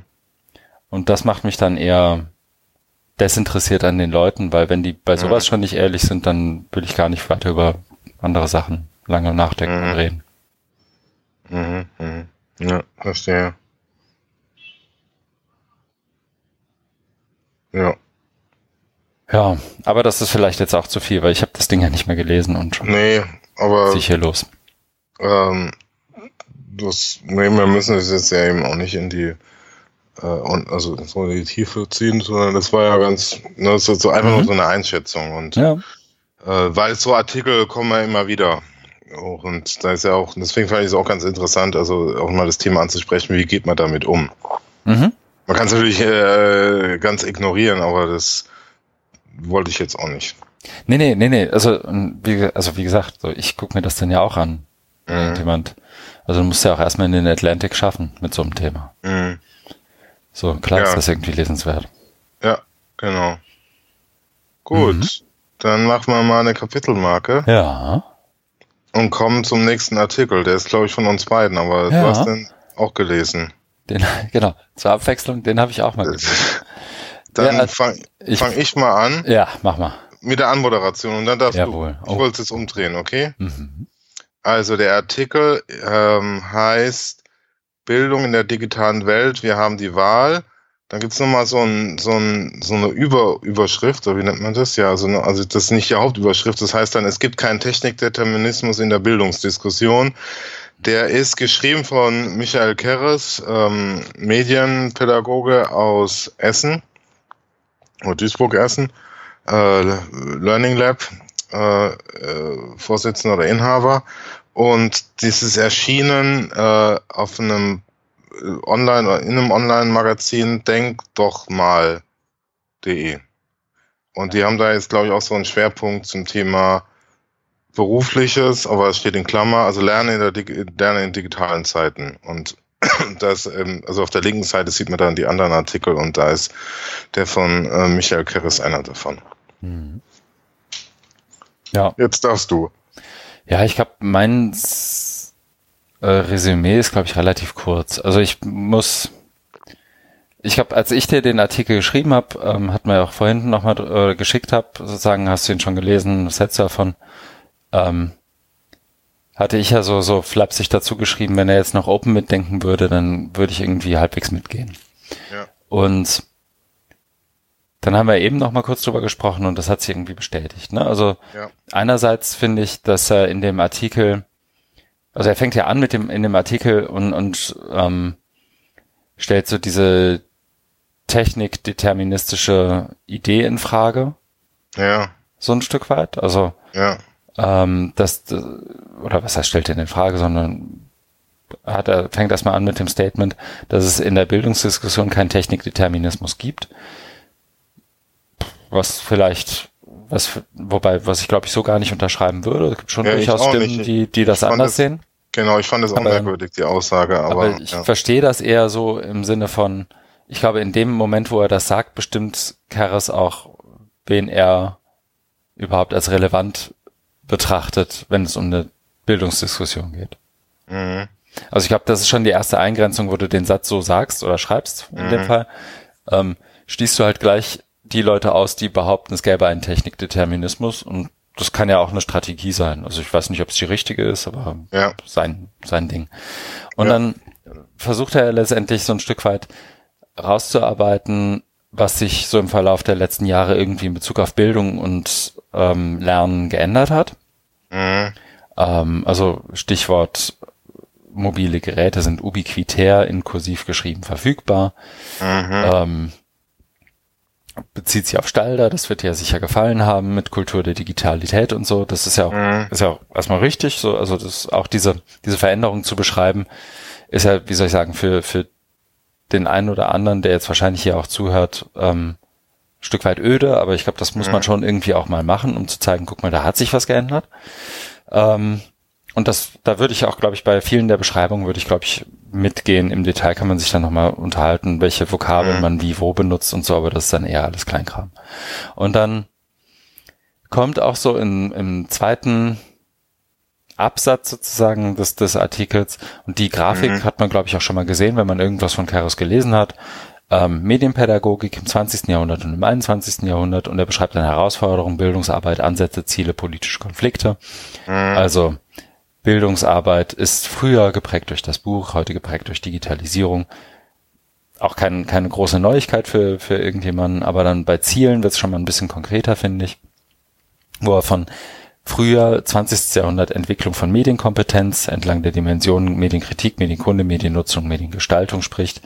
Und dann im 21. Jahrhundert Bildung in der digitalen Welt. Auch da Begriffe, digitale Technik verstehen, anwenden, reflektieren, um Zugang zu Wissen der Kultur zu verschaffen, Identität zu entwickeln, berufliche Anforderungen zu bewältigen und an gesellschaftlicher Kommunikation zu partizipieren. Auch da bin ich mir mit so gesellschaftliche Kommunikation, ich würde das weiterfassen, also überhaupt gesellschaftliche Partizipation zu ermöglichen, also ich würde da weitergehen, aber im Prinzip kann man da, glaube ich, irgendwie mitgehen.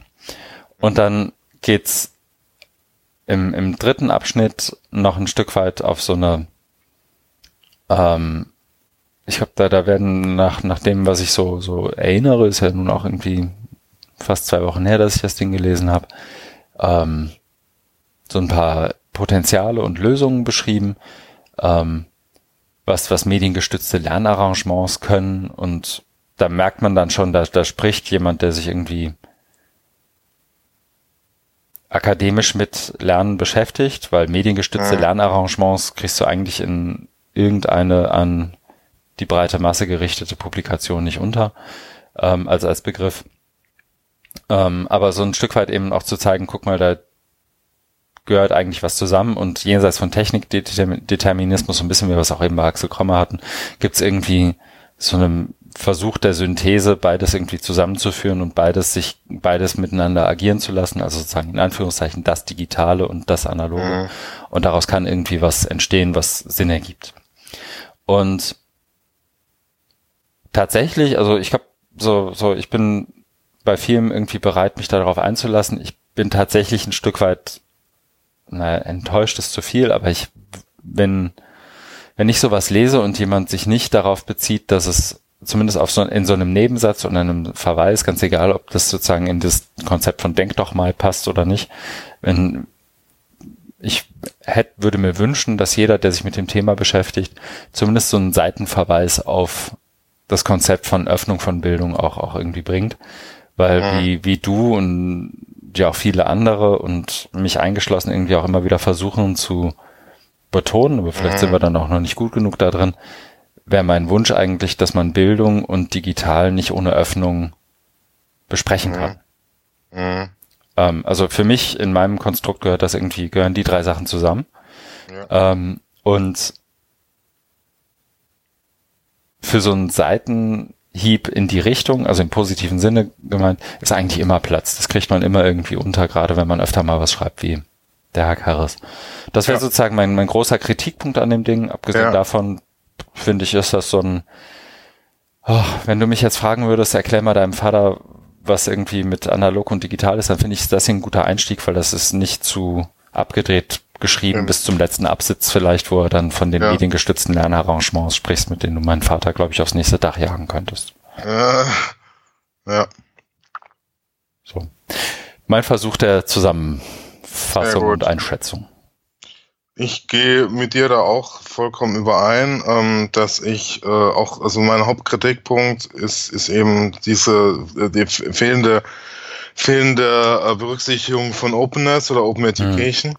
Wir haben das ja im Vorgespräch schon mal angesprochen. Also meine Vermutung oder These ist, dass eben Michael Kerres hier auch sehr in der klassischen deutschen Medienpädagogik verhaftet ist und die mit Openness bisher noch nicht so viel zu tun hat. Das ändert sich. Ich habe das ja bei der Deutschen Gesellschaft für Erziehungswissenschaft, also bei dem Hauptkongress, ne, das sind ja die verschiedenen verschiedenen Sektionen, wie jetzt Medienpädagogik sind da auch dabei.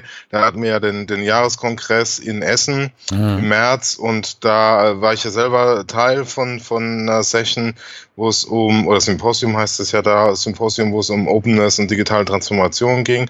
Es gab aber auch andere, wo ich es mal so mitbekommen habe. Also da gibt's was. Aber generell ist es eben so, dass die bei der Medienpädagogik, und da gibt es auch in letzter Zeit auch so eine Selbstreflexionsbewegung, also dass man sich mal den eigenen Spiegel vorhält, wie sieht es denn aus mit unserer Disziplin, mit der Konstituierung, mit der Ausrichtung, mit den Zielen und so weiter. Und da gibt es ja schon diese Bewegung, dass man es breiter fasst. Das hat er hier auch, also in dieser Tabelle drin, im Medienpädagogik im 20. und 21. Jahrhundert, dass du früher eben von Medienkompetenz gesprochen hast. Das ist ja von Barke, Barke, also ein ganz berühmter Wissenschaftler, der das, also das sind ja genau die Dimensionen. Die hat er jetzt hier nicht, den hat er nicht genannt, aber das weiß jeder, der das hieß. Da gibt es nur einen, das ist Barke. Und die wurden halt, also ich finde die ja auch gut, also vor allem hier auch Medien, weil ich glaube, der hat eben auch nicht, also die Kritik drin, aber auch dieses aktive Gestalten. Und da gab es ja auch ganz viel dann so vor dem Internet, was weiß ich, freie Radiosender, selber Zeitung machen und so, ne? Also diese Medienarbeit und dabei eben Medienkompetenz entwickeln.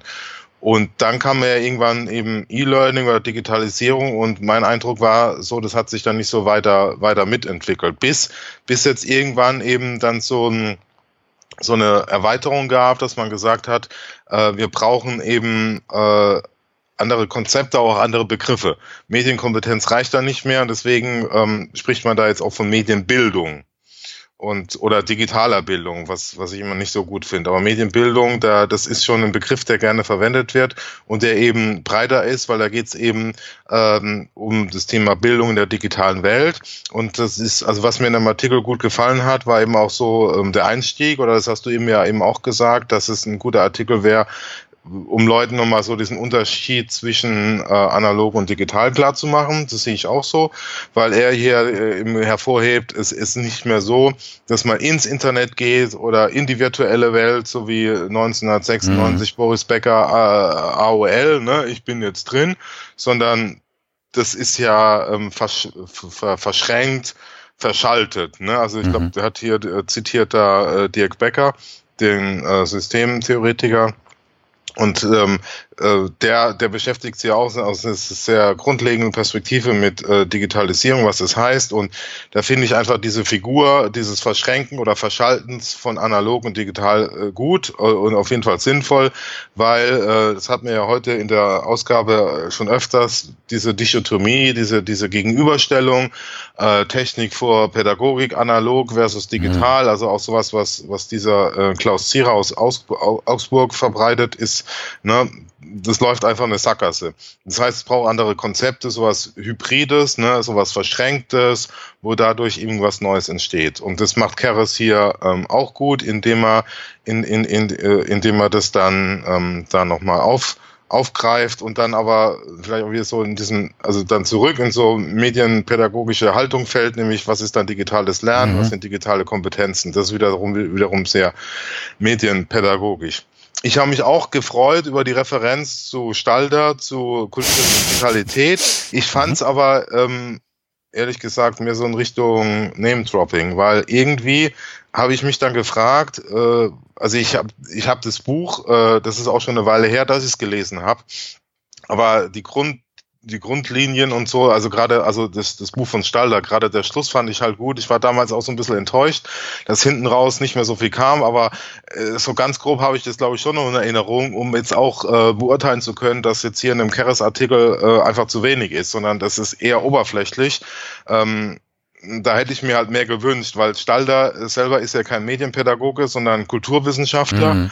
Und der hat es am Schluss eben versucht so anzudeuten, und genau da müsste man eigentlich andocken, ne? an seinem Schlusskapitel. Ne? Das Buch ist ja mehr auch so historisch aufgebaut, mit dem Rückblick auf die verschiedenen Bewegungen und so, die es da so gab, und er versucht hat, das eben zu verschränken, also wirklich sehr gut geschrieben, aber hinten raus wird es eben dünn, es war vielleicht auch nicht mehr seine Aufgabe, und da könnten andere jetzt reingrätschen und es weiterentwickeln, und da hätte ich mich gefreut, wenn das passiert wäre, ist aber nicht so passiert. Stattdessen ist wieder so ein Rückfall in alte medienpädagogische Zeiten, würde ich es mal so ein bisschen ketzerisch, aber so kennt man mich ja, provokant ketzerisch formulieren. Also es sind immer gute Punkte drin, auch diese Referenz zu Becker.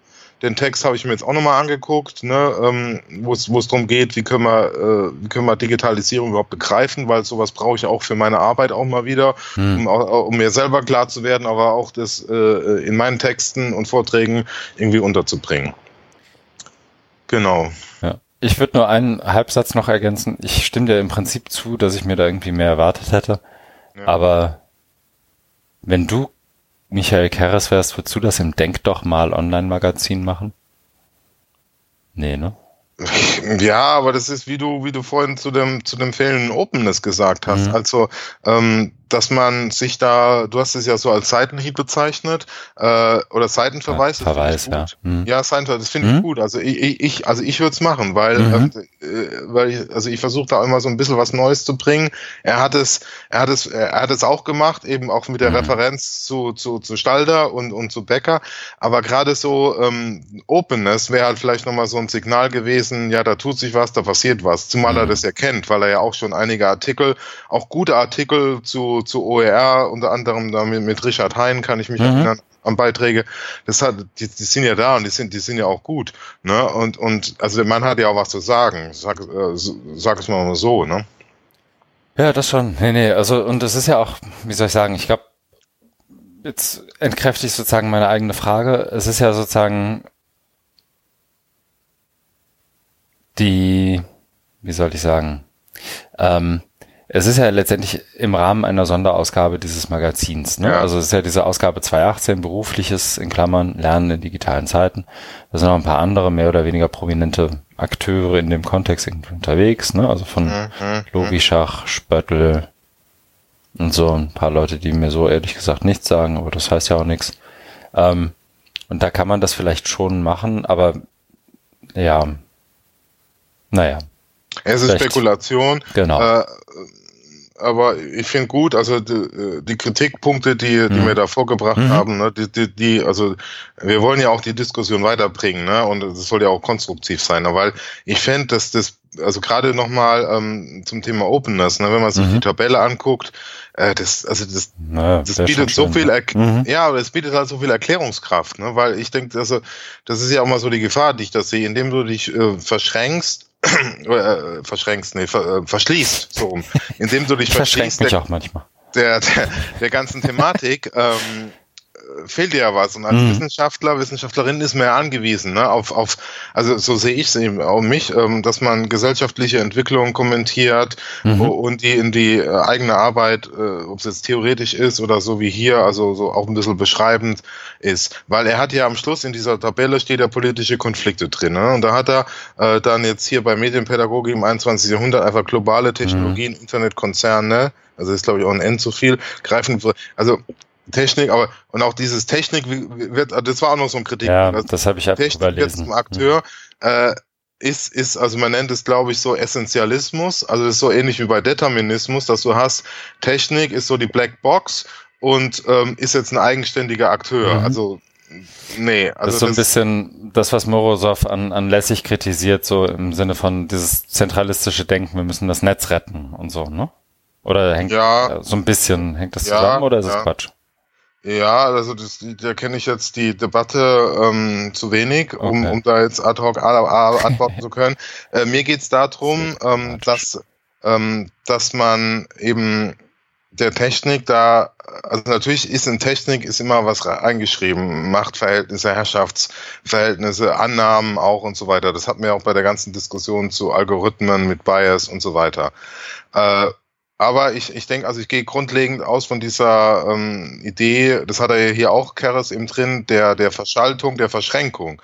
Und das ist für mich halt so ein Widerspruch. Also einerseits geht es ja irgendwie, Determinismus ist schlecht, und das ist auch was Ähnliches. Also wenn ich dann sage, Technik wird zum Akteur, ja, was heißt das jetzt? Und was denn da ein Beispiel? Ist das jetzt ein selbstfahrendes Auto von Uber? Ist das jetzt dann der Akteur? Oder ne, also was heißt denn, also da würde mich auch der Akteursbegriff interessieren. Ist es dann, also ist es, oder ist es sogar ein Subjekt oder was? Also ist es dann, ja, ist es dann eigenständige Handlungen werden dann von der Technik durchgeführt, ne? Also. Ja, das stimmt. Das habe ich wirklich überlesen einfach. Ich habe jetzt. Also das ist das ist dünnes Eis, auf dem man sich hier bewegt, würde ich mal sagen. Weil, also, das müsste man auf jeden Fall, also, das ist natürlich jetzt auch nicht der Anspruch von diesem denkdochmal.de Magazin, aber das müsste man auf jeden Fall nochmal genauer ausformulieren, was damit gemeint ist. Mhm. Aber was ich eigentlich sagen wollte, ist eben, dass wenn du hier in dieser Tabelle da nochmal Openness, ne, also was weiß ich, Öffnungsbewegungen mit aufnimmst, ne, und dann OER, Open Access, Open Data, was wir heute schon hatten, mit aufnimmst, Open Science, ne, dann einfach auch nur als Kategorie, ne, mit aufnimmst und sagst, hier, da stellen sich ja der Medienpädagogik ganz neue Fragen, ne? Und es gibt ja Medienpädagoginnen wie Kerstin Meyerberger, Sandra Hofhüß, die sich genau mit der Thematik beschäftigen, nämlich Open Educational Practices, ne? Also da tut sich ja was, ne? Und die sind ja auch die verstehen sich ja auch so, dass sie die Disziplin weiterentwickeln wollen, ne? Und darum, ja. Ja, das stimmt. Das fand ich so ein bisschen schade, aber ja, da können wir jetzt auch mal einen Deckel drauf machen. Ja, ich wollte es gerade vorschlagen. Sehr gut. Cool. Dann setze ich hiermit eine Marke bei 1,26,15. Heute bin ich der Viellaberer, ne? Sonst redest du das sonst nicht. Nee, aber ich habe manchmal den Eindruck, dass du dann so einen Spin kriegst, dass du dann, da geht's so in Richtung Rant fast, wo du dann, und heute merke ich das an mir. Du bist angestachelt. Ja. Das ist der Frühling. Ja. Ja. Das nächste. Da muss ich mich jetzt ein bisschen zurückziehen, weil da würde ich das in deiner Hände geben. Du, ich ziehe mich da auch ein bisschen zurück. Ich habe das gelesen, ich fand das gut, aber es zusammenzufassen, da fehlt mir das Philosophiestudium. Ich muss auch nochmal, also ich fange mal vorne an. Der Post, um den es als nächstes geht, heißt Critical Thinking for Educators, also kritisches Denken für, wie übersetzt man Educators? Menschen, die sich mit Lernen und Lehren beschäftigen. Ja. Merkt man wieder. Ja, das Englische ist manchmal dann doch irgendwie schöner. Und zwar ist der Post erschienen bei Stephen Downes in seinem Blog halfanhour.blogspot. Und was ich sagen wollte, ist, ich kann mir manchmal nicht so ganz vorstellen, dass er sich wirklich nur eine halbe Stunde hinsetzt, um die ganze Rotze zusammenzuschreiben. Weil das hier ist echt ein langer Artikel. Ja. Das mal so direkt vorab. Also ich habe großes Verständnis dafür, dass du das nicht mal eben so gelesen hast. Weil es jetzt auch nicht wahnsinnig... Also es ist schon lesbar, aber es ist jetzt nicht so, dass man irgendwie das so auf dem Weg zur Arbeit in der U-Bahn innerhalb von 10 Minuten liest, sondern das ist schon ein bisschen länger und dichter und mehr Verweise und so. Ich finde aber, dass man es trotzdem mal hier, oder dass wir es trotzdem mal kurz zumindest erwähnen und anreißen sollten, weil wir immer wieder auch selber mit so einem Begriff kommen, wie wir uns als oder wie wir unsere Rants, oder ich, jetzt kann ich ja nicht für uns sprechen, sondern für mich, meine Rants, wie du sie gerade wahrscheinlich auch treffend genannt hast, rechtfertige ich und du ja auch manchmal irgendwie mit der Idee, dass wir Dinge auch irgendwie uns kritisch angucken möchten. Ne? Und ich finde gerade kritisch im Deutschen hat auch nochmal irgendwie eine andere Konnotation als critical im Englischen. Und kritisch im Deutschen mit, finde ich, ist nochmal ein Stück weit negativer behaftet. Jemand, der gegenüber etwas kritisch eingestellt ist, ist das im Deutschen meistens nicht kritisch konstruktiv, sondern so kritisch destruktiv ablehnend. Ja. Und das alleine deswegen, finde ich, ist das hier eine Lektüre wert, weil das diesen Kritikbegriff schön auseinander nimmt. Zwar im Englischen, aber ich glaube, man kann auch im Deutschen viel rausziehen. Und ich glaube, ich bin schon fast fertig damit, irgendwie diesen Beitrag zu beschreiben, weil letztendlich geht es darum, Critical Thinking mal zu analysieren, wahrscheinlich sogar auch kritisch mal auseinanderzunehmen, ist mal zu überlegen, wo macht man denn was wie, was ist ein Argument, wie funktioniert das, was ist sozusagen ein Gegenargument, was ist Logik, wie funktioniert das, und wer sich dafür im Ansatz interessiert, dem sei an dieser Stelle von mir geraten, die halbe Stunde zu investieren und sich das mal anzugucken. Ja, so habe ich das auch verstanden. Also ich habe das mal so ein bisschen überflogen, aber dass es eben dieses Überthema gibt, eben Critical Thinking, und dann wird es eben ausdifferenziert und sehr ausführlich beschrieben. Genau. Und niemals im Leben hat das jemand in einer halben Stunde geschrieben, ganz egal wie schlau er ist. Nee. Aber vielleicht hat er sich einfach 3 Tage lang jeweils eine halbe Stunde genommen, aber selbst dann wäre es echt eine Leistung. Ja. Naja, ich würde jetzt hier schon fast eine Marke setzen. Also dicke Empfehlung, aber ich glaube, man kann da nicht, also wir können jetzt irgendwie durchkauen, was Logik ist, aber ich glaube, das bringt niemanden weiter und uns. Nee, das wird dann, also was man machen könnte, wäre eben einzelne Dinge, also was, also nicht den Text ganz eng besprechen, sondern dann eben versuchen, Beispiele, oder müsste ich den auch erstmal lesen und das dann übertragen auf die Diskussion, die wir haben. Ne? Und da haben wir ja heute einige Beispiele gehabt, eben mit diesem Determinismus oder eben auch dieses X vor Y, also Technik vor Didaktik vor Technik oder umgekehrt. Das sind ja eben auch so Fallacies oder so Fehlschlüsse einfach, ne? Und das eine, was Kerres da eben auch drin hatte mit Technik zum Akteur, das ist ja auch so eins, ne? Und deswegen ist es natürlich wahnsinnig wichtig, da auch sich so ein argumentatives, rhetorisches, semantisches Rüstzeug zu besorgen, um die Dinge mal so ein bisschen abstrakt, aber mal zu analysieren, was da dahinter steckt. Weil da wird es ja eigentlich auch immer klarer, ne? Ich habe das ab und zu auch mal gemacht und das wäre dann, glaube ich, hier nochmal der Anlass, da nochmal reinzugucken und dann sich sowas rauszuziehen und zu gucken, wo finde ich das denn in meiner Arbeit oder bei Debatten wieder.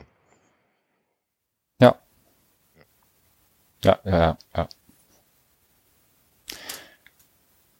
Marker? Ja, ne? Ja, auf jeden Fall. Marker. Das nächste, und das ist auch schon das letzte hier in der Liste, und ich habe es nur reingepackt, weil ich habe diese Woche ja nicht, wie soll ich sagen, in unserer normalen Logik nicht sonderlich viel gelesen. Unter anderem, weil ich mich eben damit beschäftigt habe, den Workshop, den wir gestern gehalten haben, bei der OR18 vorzubereiten. Und Teil des Workshops, wie fange ich da denn jetzt mal an?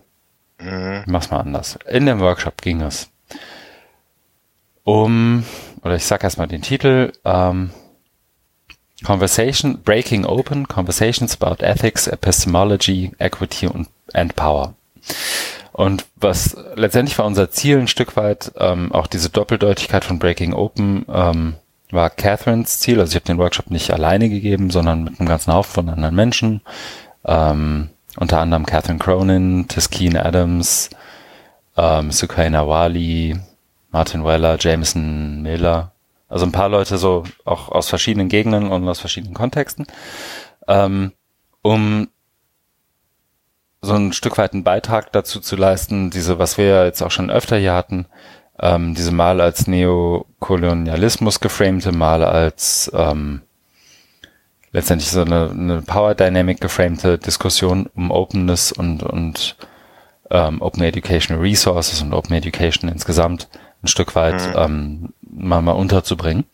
Und wir haben das unter anderem getan, indem wir in diesem Towards Openness Format, das wir hier jetzt nun auch schon öfter hatten, indem wir immer mit versuchen, mit verschiedenen Provokationen zu arbeiten zu Beginn eines Workshops, um so ein Stück weit das Spektrum einer Debatte abzustecken. Ne? Und in dem Fall haben wir eben 3 Provocations genommen, die nicht als Video was wir sonst machen würden, als Video oder Audio daherkommen, sondern als kurze schriftliche Beiträge, und zwar von Susan Koseoglu, Cheryl Hodgkinson-Williams und Sava Sahili Singh.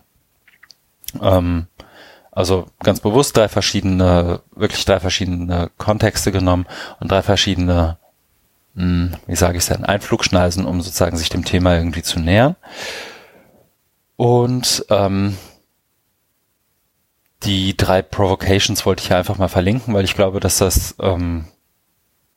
im Zweifel durchaus interessant sein könnte für jemanden, der hier auch zuhört. Und wenn nicht, dann halt nicht. Also wie bei allem anderen hier auch. Mhm.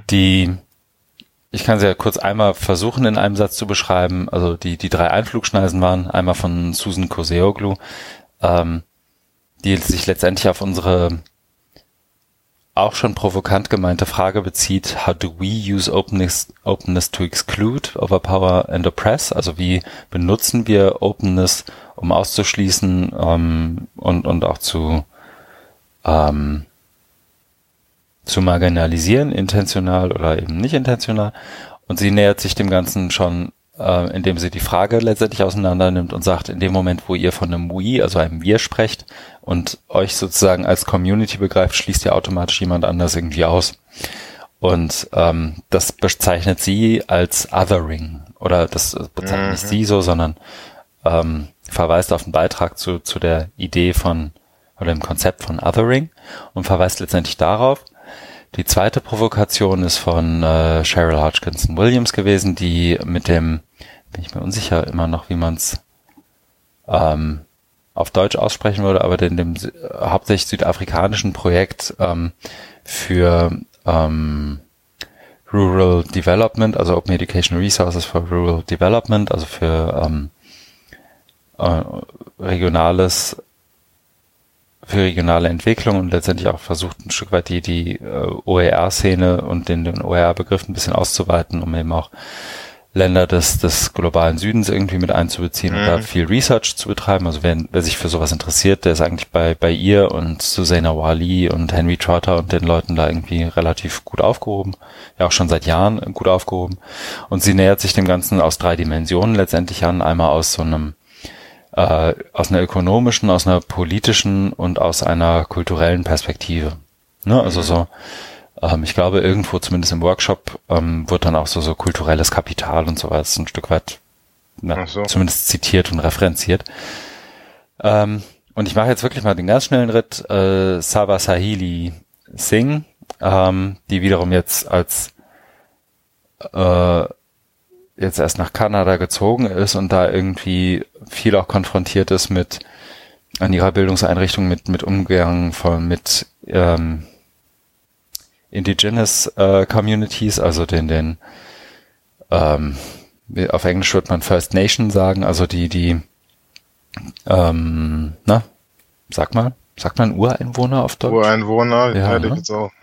Ist das der gängige Begriff? Vielleicht. Jedenfalls sich dem Umgang mit denen gerade im Bildungskontext irgendwie widmet und sich auch so einer Kolonialismusdebatte nochmal widmet im Sinne von, und das trifft auf uns ja bis zum gewissen Grad auch zu, also wir haben die Zeit, irgendwie jetzt zum Beispiel diesen Podcast rauszuhauen, wir haben die Ressourcen dafür, wir haben die Zeit, wir haben das Geld und die Skills auch bis zum gewissen Grad, das irgendwie hintereinander zu kriegen. Und ist nicht alleine das schon ein Faktor für eine Dominanz in einer Debatte und da nochmal Fragen drumherum zu stellen?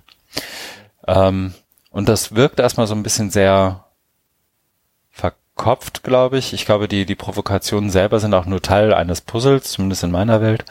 Wir haben dann versucht, den Workshop so zu gestalten, dass wir versuchen, uns so einem worst possible outcome, also einem schlechtestmöglichen Ergebnis letztendlich versuchen zu nähern und die Frage letztendlich verfolgen, wie können wir das denn jetzt kaputt machen? Also wie können wir Open Education zerstören?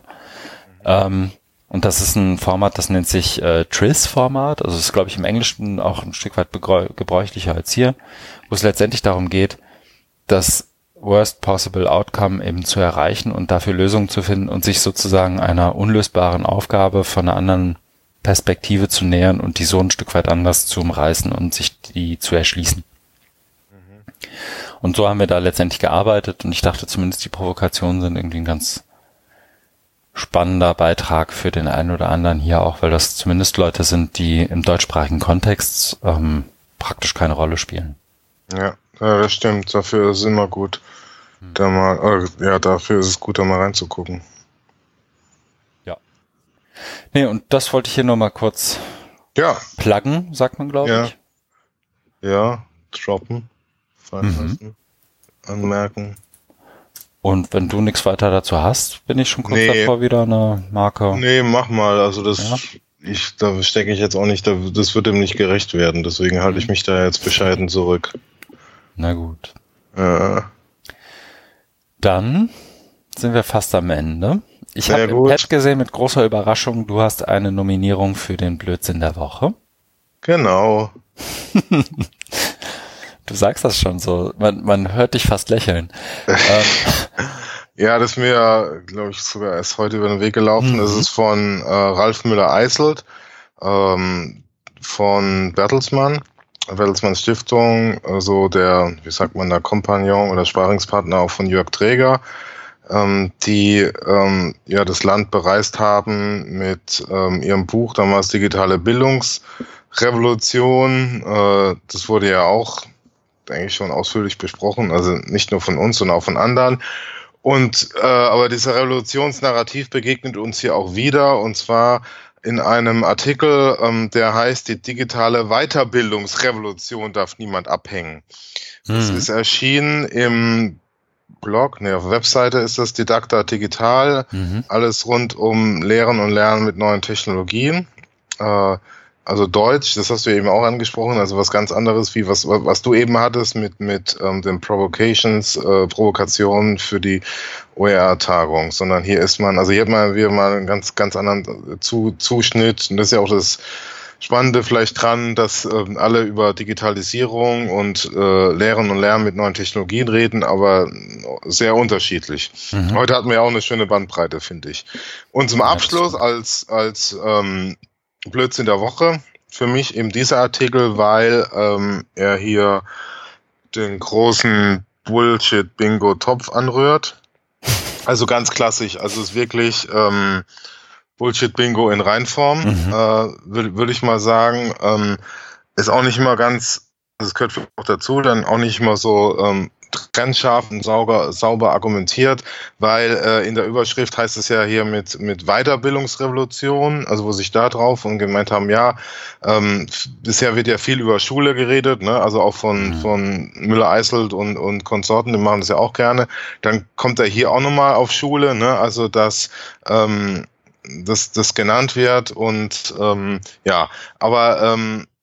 der eigentliche Punkt ist ja, dass sie jetzt Weiterbildungs auserkoren haben, um da so ein bisschen Lobbyarbeit zu machen, weil das wäre ja ganz wichtig, denn nie war kontinuierliche Weiterbildung auch jenseits der Erstausbildung so wichtig wie heute. Also an dem Satz merkt man ja auch schon, ne? Also dass das wirklich klassisches Bullshit-Bingo einfach ist. Und auch, also hier tappt er dann eben auch in diese Falle, vor der uns Kerres gewarnt hat, indem er dann hier auch sagt, also ein Satz später dann, das Lernen verlagert sich mehr und mehr ins Netz. Das hat auch wieder aktuelle Monitor Digitale Bildung der Bertelsmann Stiftung erstmals repräsentativ belegt. Also genau dieses, das Lernen verlagert sich mehr ins Netz. Das ist ja genau das, worüber wir eigentlich hinweg sind, weil wir sagen, es gibt nicht mehr analog versus digital, online versus offline, Pädagogik vor Technik, sondern das ist jetzt Bildung in der digitalen Welt. Also das hat ja Kerres, glaube ich, auch nochmal so eine Definition angeboten zu dem ganzen Themenkomplex, ist auf jeden Fall gut, also es ist halt so eine vorsichtige, tastende Bewegung, um das Ganze mal begrifflich zu fassen, und das klingt natürlich dann erstmal eben auch vorsichtig und vielleicht so ein bisschen schwammig, aber ist auf jeden Fall besser, als zu sagen, das Lernen verlagert sich mehr und mehr ins Netz, weil das sind halt so diese Stammtischparolen, müsste man schon fast sagen, ne? Weil es wirklich so abgeledert werden, so draufgehauen werden, und ja, also da ist ein buntes Potpourri davon. Und was ich dann halt so ein bisschen perfide finde, ist, dass die sich ja dann selber so ins Spiel bringen, ne? Die sagen, also sie versuchen dann eben, Volkshochschulen wären digital gar nicht so präsent, und das wäre nicht so gut. Da habe ich vorhin, als ich den gelesen habe, auf Twitter dann mal so eine kleine nicht repräsentative Umfrage gestartet. Also habe dann 3 Leute gefragt, die mit Volkshochschule zu tun haben, die ich kenne, und die haben gemeint, es irgendwie, also einer davon ist Martin Lindner, der hat gemeint, ja, das allgemein könnte man es wohl so sagen, aber es gibt auch große Unterschiede, also regional vor allen Dingen und also, ne, also ich wollte halt diese Aussage entkräften, dass die Volkshochschulen da gar keine so Rolle spielen. Ja, und dann bringen sie sich eben, also Bertelsmann Stiftung da eben ins Spiel, wenn es dann heißt, ja, das müssen ja nicht nur staatliche Organe sein oder Volkshochschulen, die dann Angebote machen für die Weiterbildung, sondern können auch andere sein, weil ja, es darf halt niemand mehr zurückgelassen werden. Die digitale Weiterbildungsrevolution muss ja jeden mitnehmen. Ja, das ist ja klar, muss dich an die Hand nehmen und die Datenkraker muss dich fest umschlingen und darf dich nicht mehr loslassen. Weil ja. Am Schluss heißt es wieder, die digitale Bildungsrevolution geht uns alle an. Amen. Ja, also ich habe das vorhin kurz bevor wir aufgezeichnet haben, gelesen und ich stimme letztendlich allem zu, was du da jetzt gerade so daran zu kritisieren hast. Es kommt auch kein großes Aber. Ich würde nur sozusagen noch eine Sache ergänzen, ja. Glaube ich. Und warte, jetzt muss ich noch einmal reingucken. Und zwar, was ich ehrlich gesagt schlimm finde, ist, dass das Ding überhaupt irgendwie durch ein Lektorat geschafft hat. Und das meine ich nicht auf irgendwie wie eine... Also, was heißt schlimm? Das ist auch alles, das wird ein bisschen zu viel. Aber was ich meine ist, wie du es ja auch schon angedeutet hast, werden hier halt ein Haufen Argumentationsstränge auch irgendwie vermischt, ne? Das eine ist irgendwie im Koalitionsvertrag sehen, 5 Milliarden für Schulen vorgesehen. Guter Anfang, es bleibt zu hoffen, dass das Geld möglichst schnell fließt. Es braucht Digitalpakt für die gesamte Bildungskette. Und dann wird zwischendurch irgendwie mal so eingetreten. Die meisten Weiterbildungsanbieter verschlafen diesen Wandel der Lerngewohnheiten, vor allem in Volkshochschulen und bei öffentlich geförderten Angeboten, dominieren weiterhin klassische Präsenzkurse. Ja, während eigentlich im Eingang noch gesagt wurde, dass sie weder die Ressourcen noch die Möglichkeiten überhaupt haben, sich dem Thema anzunähern. Ne? Das heißt, einerseits guckt jemand zu, wie ein Haufen Menschen, wie ein Haufen Institutionen ausgehungert werden und dann zeigt er drauf, wie dünn die sind. Ja. So, und dann nähert er sich wieder dem Thema aus einer anderen Perspektive und spricht irgendwie davon, dass da irgendwie Leute auf der Strecke bleiben oder Einrichtungen auf der Strecke bleiben, wen auch immer da meint, wer da auf der Strecke bleibt. Und argumentiert wieder irgendwie für was anderes und zwischendurch für sich selber. Und das ist, glaube ich, das meine ich sozusagen mit Lektorat gar nicht so im Sinne, ich glaube, der Satzbau passt hier meistens und wenn nicht, dann wäre ich der Letzte, der es merken würde, sondern ich meine, wenn ich sowas veröffentliche, dann versuche ich zumindest, wenn es nicht irgendwie mein privater Blog ist, der irgendwie so als laut Rumdenken gedacht ist, versuche ich, dass irgendwie ein roter Faden erkennbar ist. Und gerade wenn ich irgendwie versuche, Stimmung zu machen für meine eigenen Thesen, dann erst recht, weil dann kann ich ja zumindest mal versuchen, auf die stringent hinzuarbeiten. Aber genau. Selbst das klappt ja hier nicht. So, und das ist eigentlich dann irgendwie doppelt doof, weil letztendlich ist das ganze Ding ja nur darauf aus, irgendwie den Narrativ zu bedienen. Und das klappt ja irgendwie auch nicht richtig. Ja, genau. Aber das ist sozusagen... Ja. Ich habe es zweimal gelesen, einmal und jetzt einmal noch überflogen und ich glaube, das reicht auch. Respekt. Danke. Ich gratuliere dir. Ach. So, ich setze eine Marke. Tu das. Und? Da sind wir heute schön flott durchgekommen. Ich bin sehr zufrieden. Ich habe eben nochmal durch Zufall bin ich drüber gestolpert bei uns im Podlove WordPress Dashboard sieht man ja die durchschnittliche Laufzeit einer Episode. Wir sind jetzt ziemlich genau da. Also ich glaube, wir haben so eine Stunde 42 oder 47 und jetzt sind wir bei Stunde 48. Also das ist so super. Wir dürfen auch nicht die Hörgewohnheiten der Hörerinnen und Hörer durcheinander bringen. Ne? Wir entsprechen den vollends. Deswegen sprechen wir jetzt drüber, was du tun wirst. Genau, ich werde morgen übers Wochenende so einen kleinen Kurzurlaub an der Nordsee machen. Am Montag fahre ich um 5:08 Uhr, also ich stehe am Montag um 4 Uhr auf, fahre dann um 5:08 Uhr nach Bonn zum OER Meetup von dem Projekt OER Fachexpertinnen. Das ist so, ja genau, das ist so eine Art Projekttreffen, aber gleichzeitig irgendwie auch ein Meetup, weil das ja ausläuft und wie kann es weitergehen und genau, da tue ich mir das an, fahre dann am Abend wieder zurück. Dann ist noch am Donnerstag nächste Woche. Ah ne, mir fehlt noch ein. Du erwähnst ja auch immer so private, kulturelle Events. Am nächsten Mittwoch... Wenn ich schon mal an Events teilhabe, ja. Am nächsten Mittwoch kommt Arndt Zeigler ins Kolosseum nach Lübeck. Jetzt werden die Leute bestimmt schockiert sein, dass ich Arndt Zeigler kenne oder dahin gehe. Also er ist Herr... Bist du Bremen-Fan? Nee, aber so Fußball-Kultur-Fan. Mhm. Also er hat eine Sendung seit vielen, vielen Jahren, Zeiglers wunderbare Welt des Fußballs. Und genau, jetzt habe ich durch Zufall entdeckt, dass er da auf Tour ist und haben wir dann gleich ein Ticket gesichert und das ist dann nächsten Mittwoch. Das könnte ich nochmal hier reinschreiben, weil du hast ja da von Tocotronic erzählt. Jetzt kann ich hier Arndt Zeigler... Also er hat da irgendwie ein Programm. Ich bin da auch mal gespannt, was er da macht. Mhm. Kann ich ja dann beim nächsten Mal erzählen. Ja, bin gespannt. Finde ich gut. Grüß mal. Mache ich. Und dann ist eben noch dieses Hochschulforum Digitalisierung, Kernteamtreffen in Berlin. Das wäre es, also für die nächste Woche. Ich weiß ja nicht, wann wir wieder aufzeichnen, aber das reicht erst ja mal, denke ich. Ja, ich habe auch überlegt, wie weit ich den Bogen spannen habe. Ich habe auch erstmal nur die nächste Woche und die konzentriert sich bei mir, zumindest in dem, was für den Podcast hier relevant ist, vor allem auf die OE Global, die ja in Delft stattfindet. Da mache ich mich am Montag auf den Weg hin.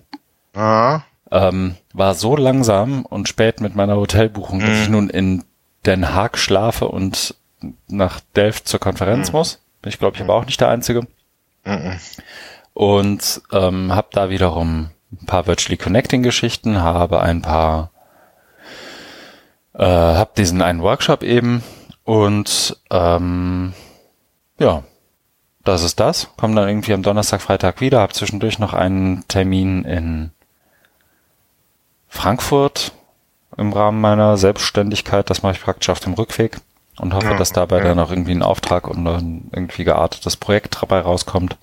Okay. Und bin dann am Wochenende wieder hier, um mich dem Republika Talk, den wir haben, um das Damoklesschwert nochmal zu erwähnen. Das wäre nicht nötig gewesen. Jetzt war ich gerade in so schöner Feierabendstimmung. Jetzt haut er mir nochmal einen rein.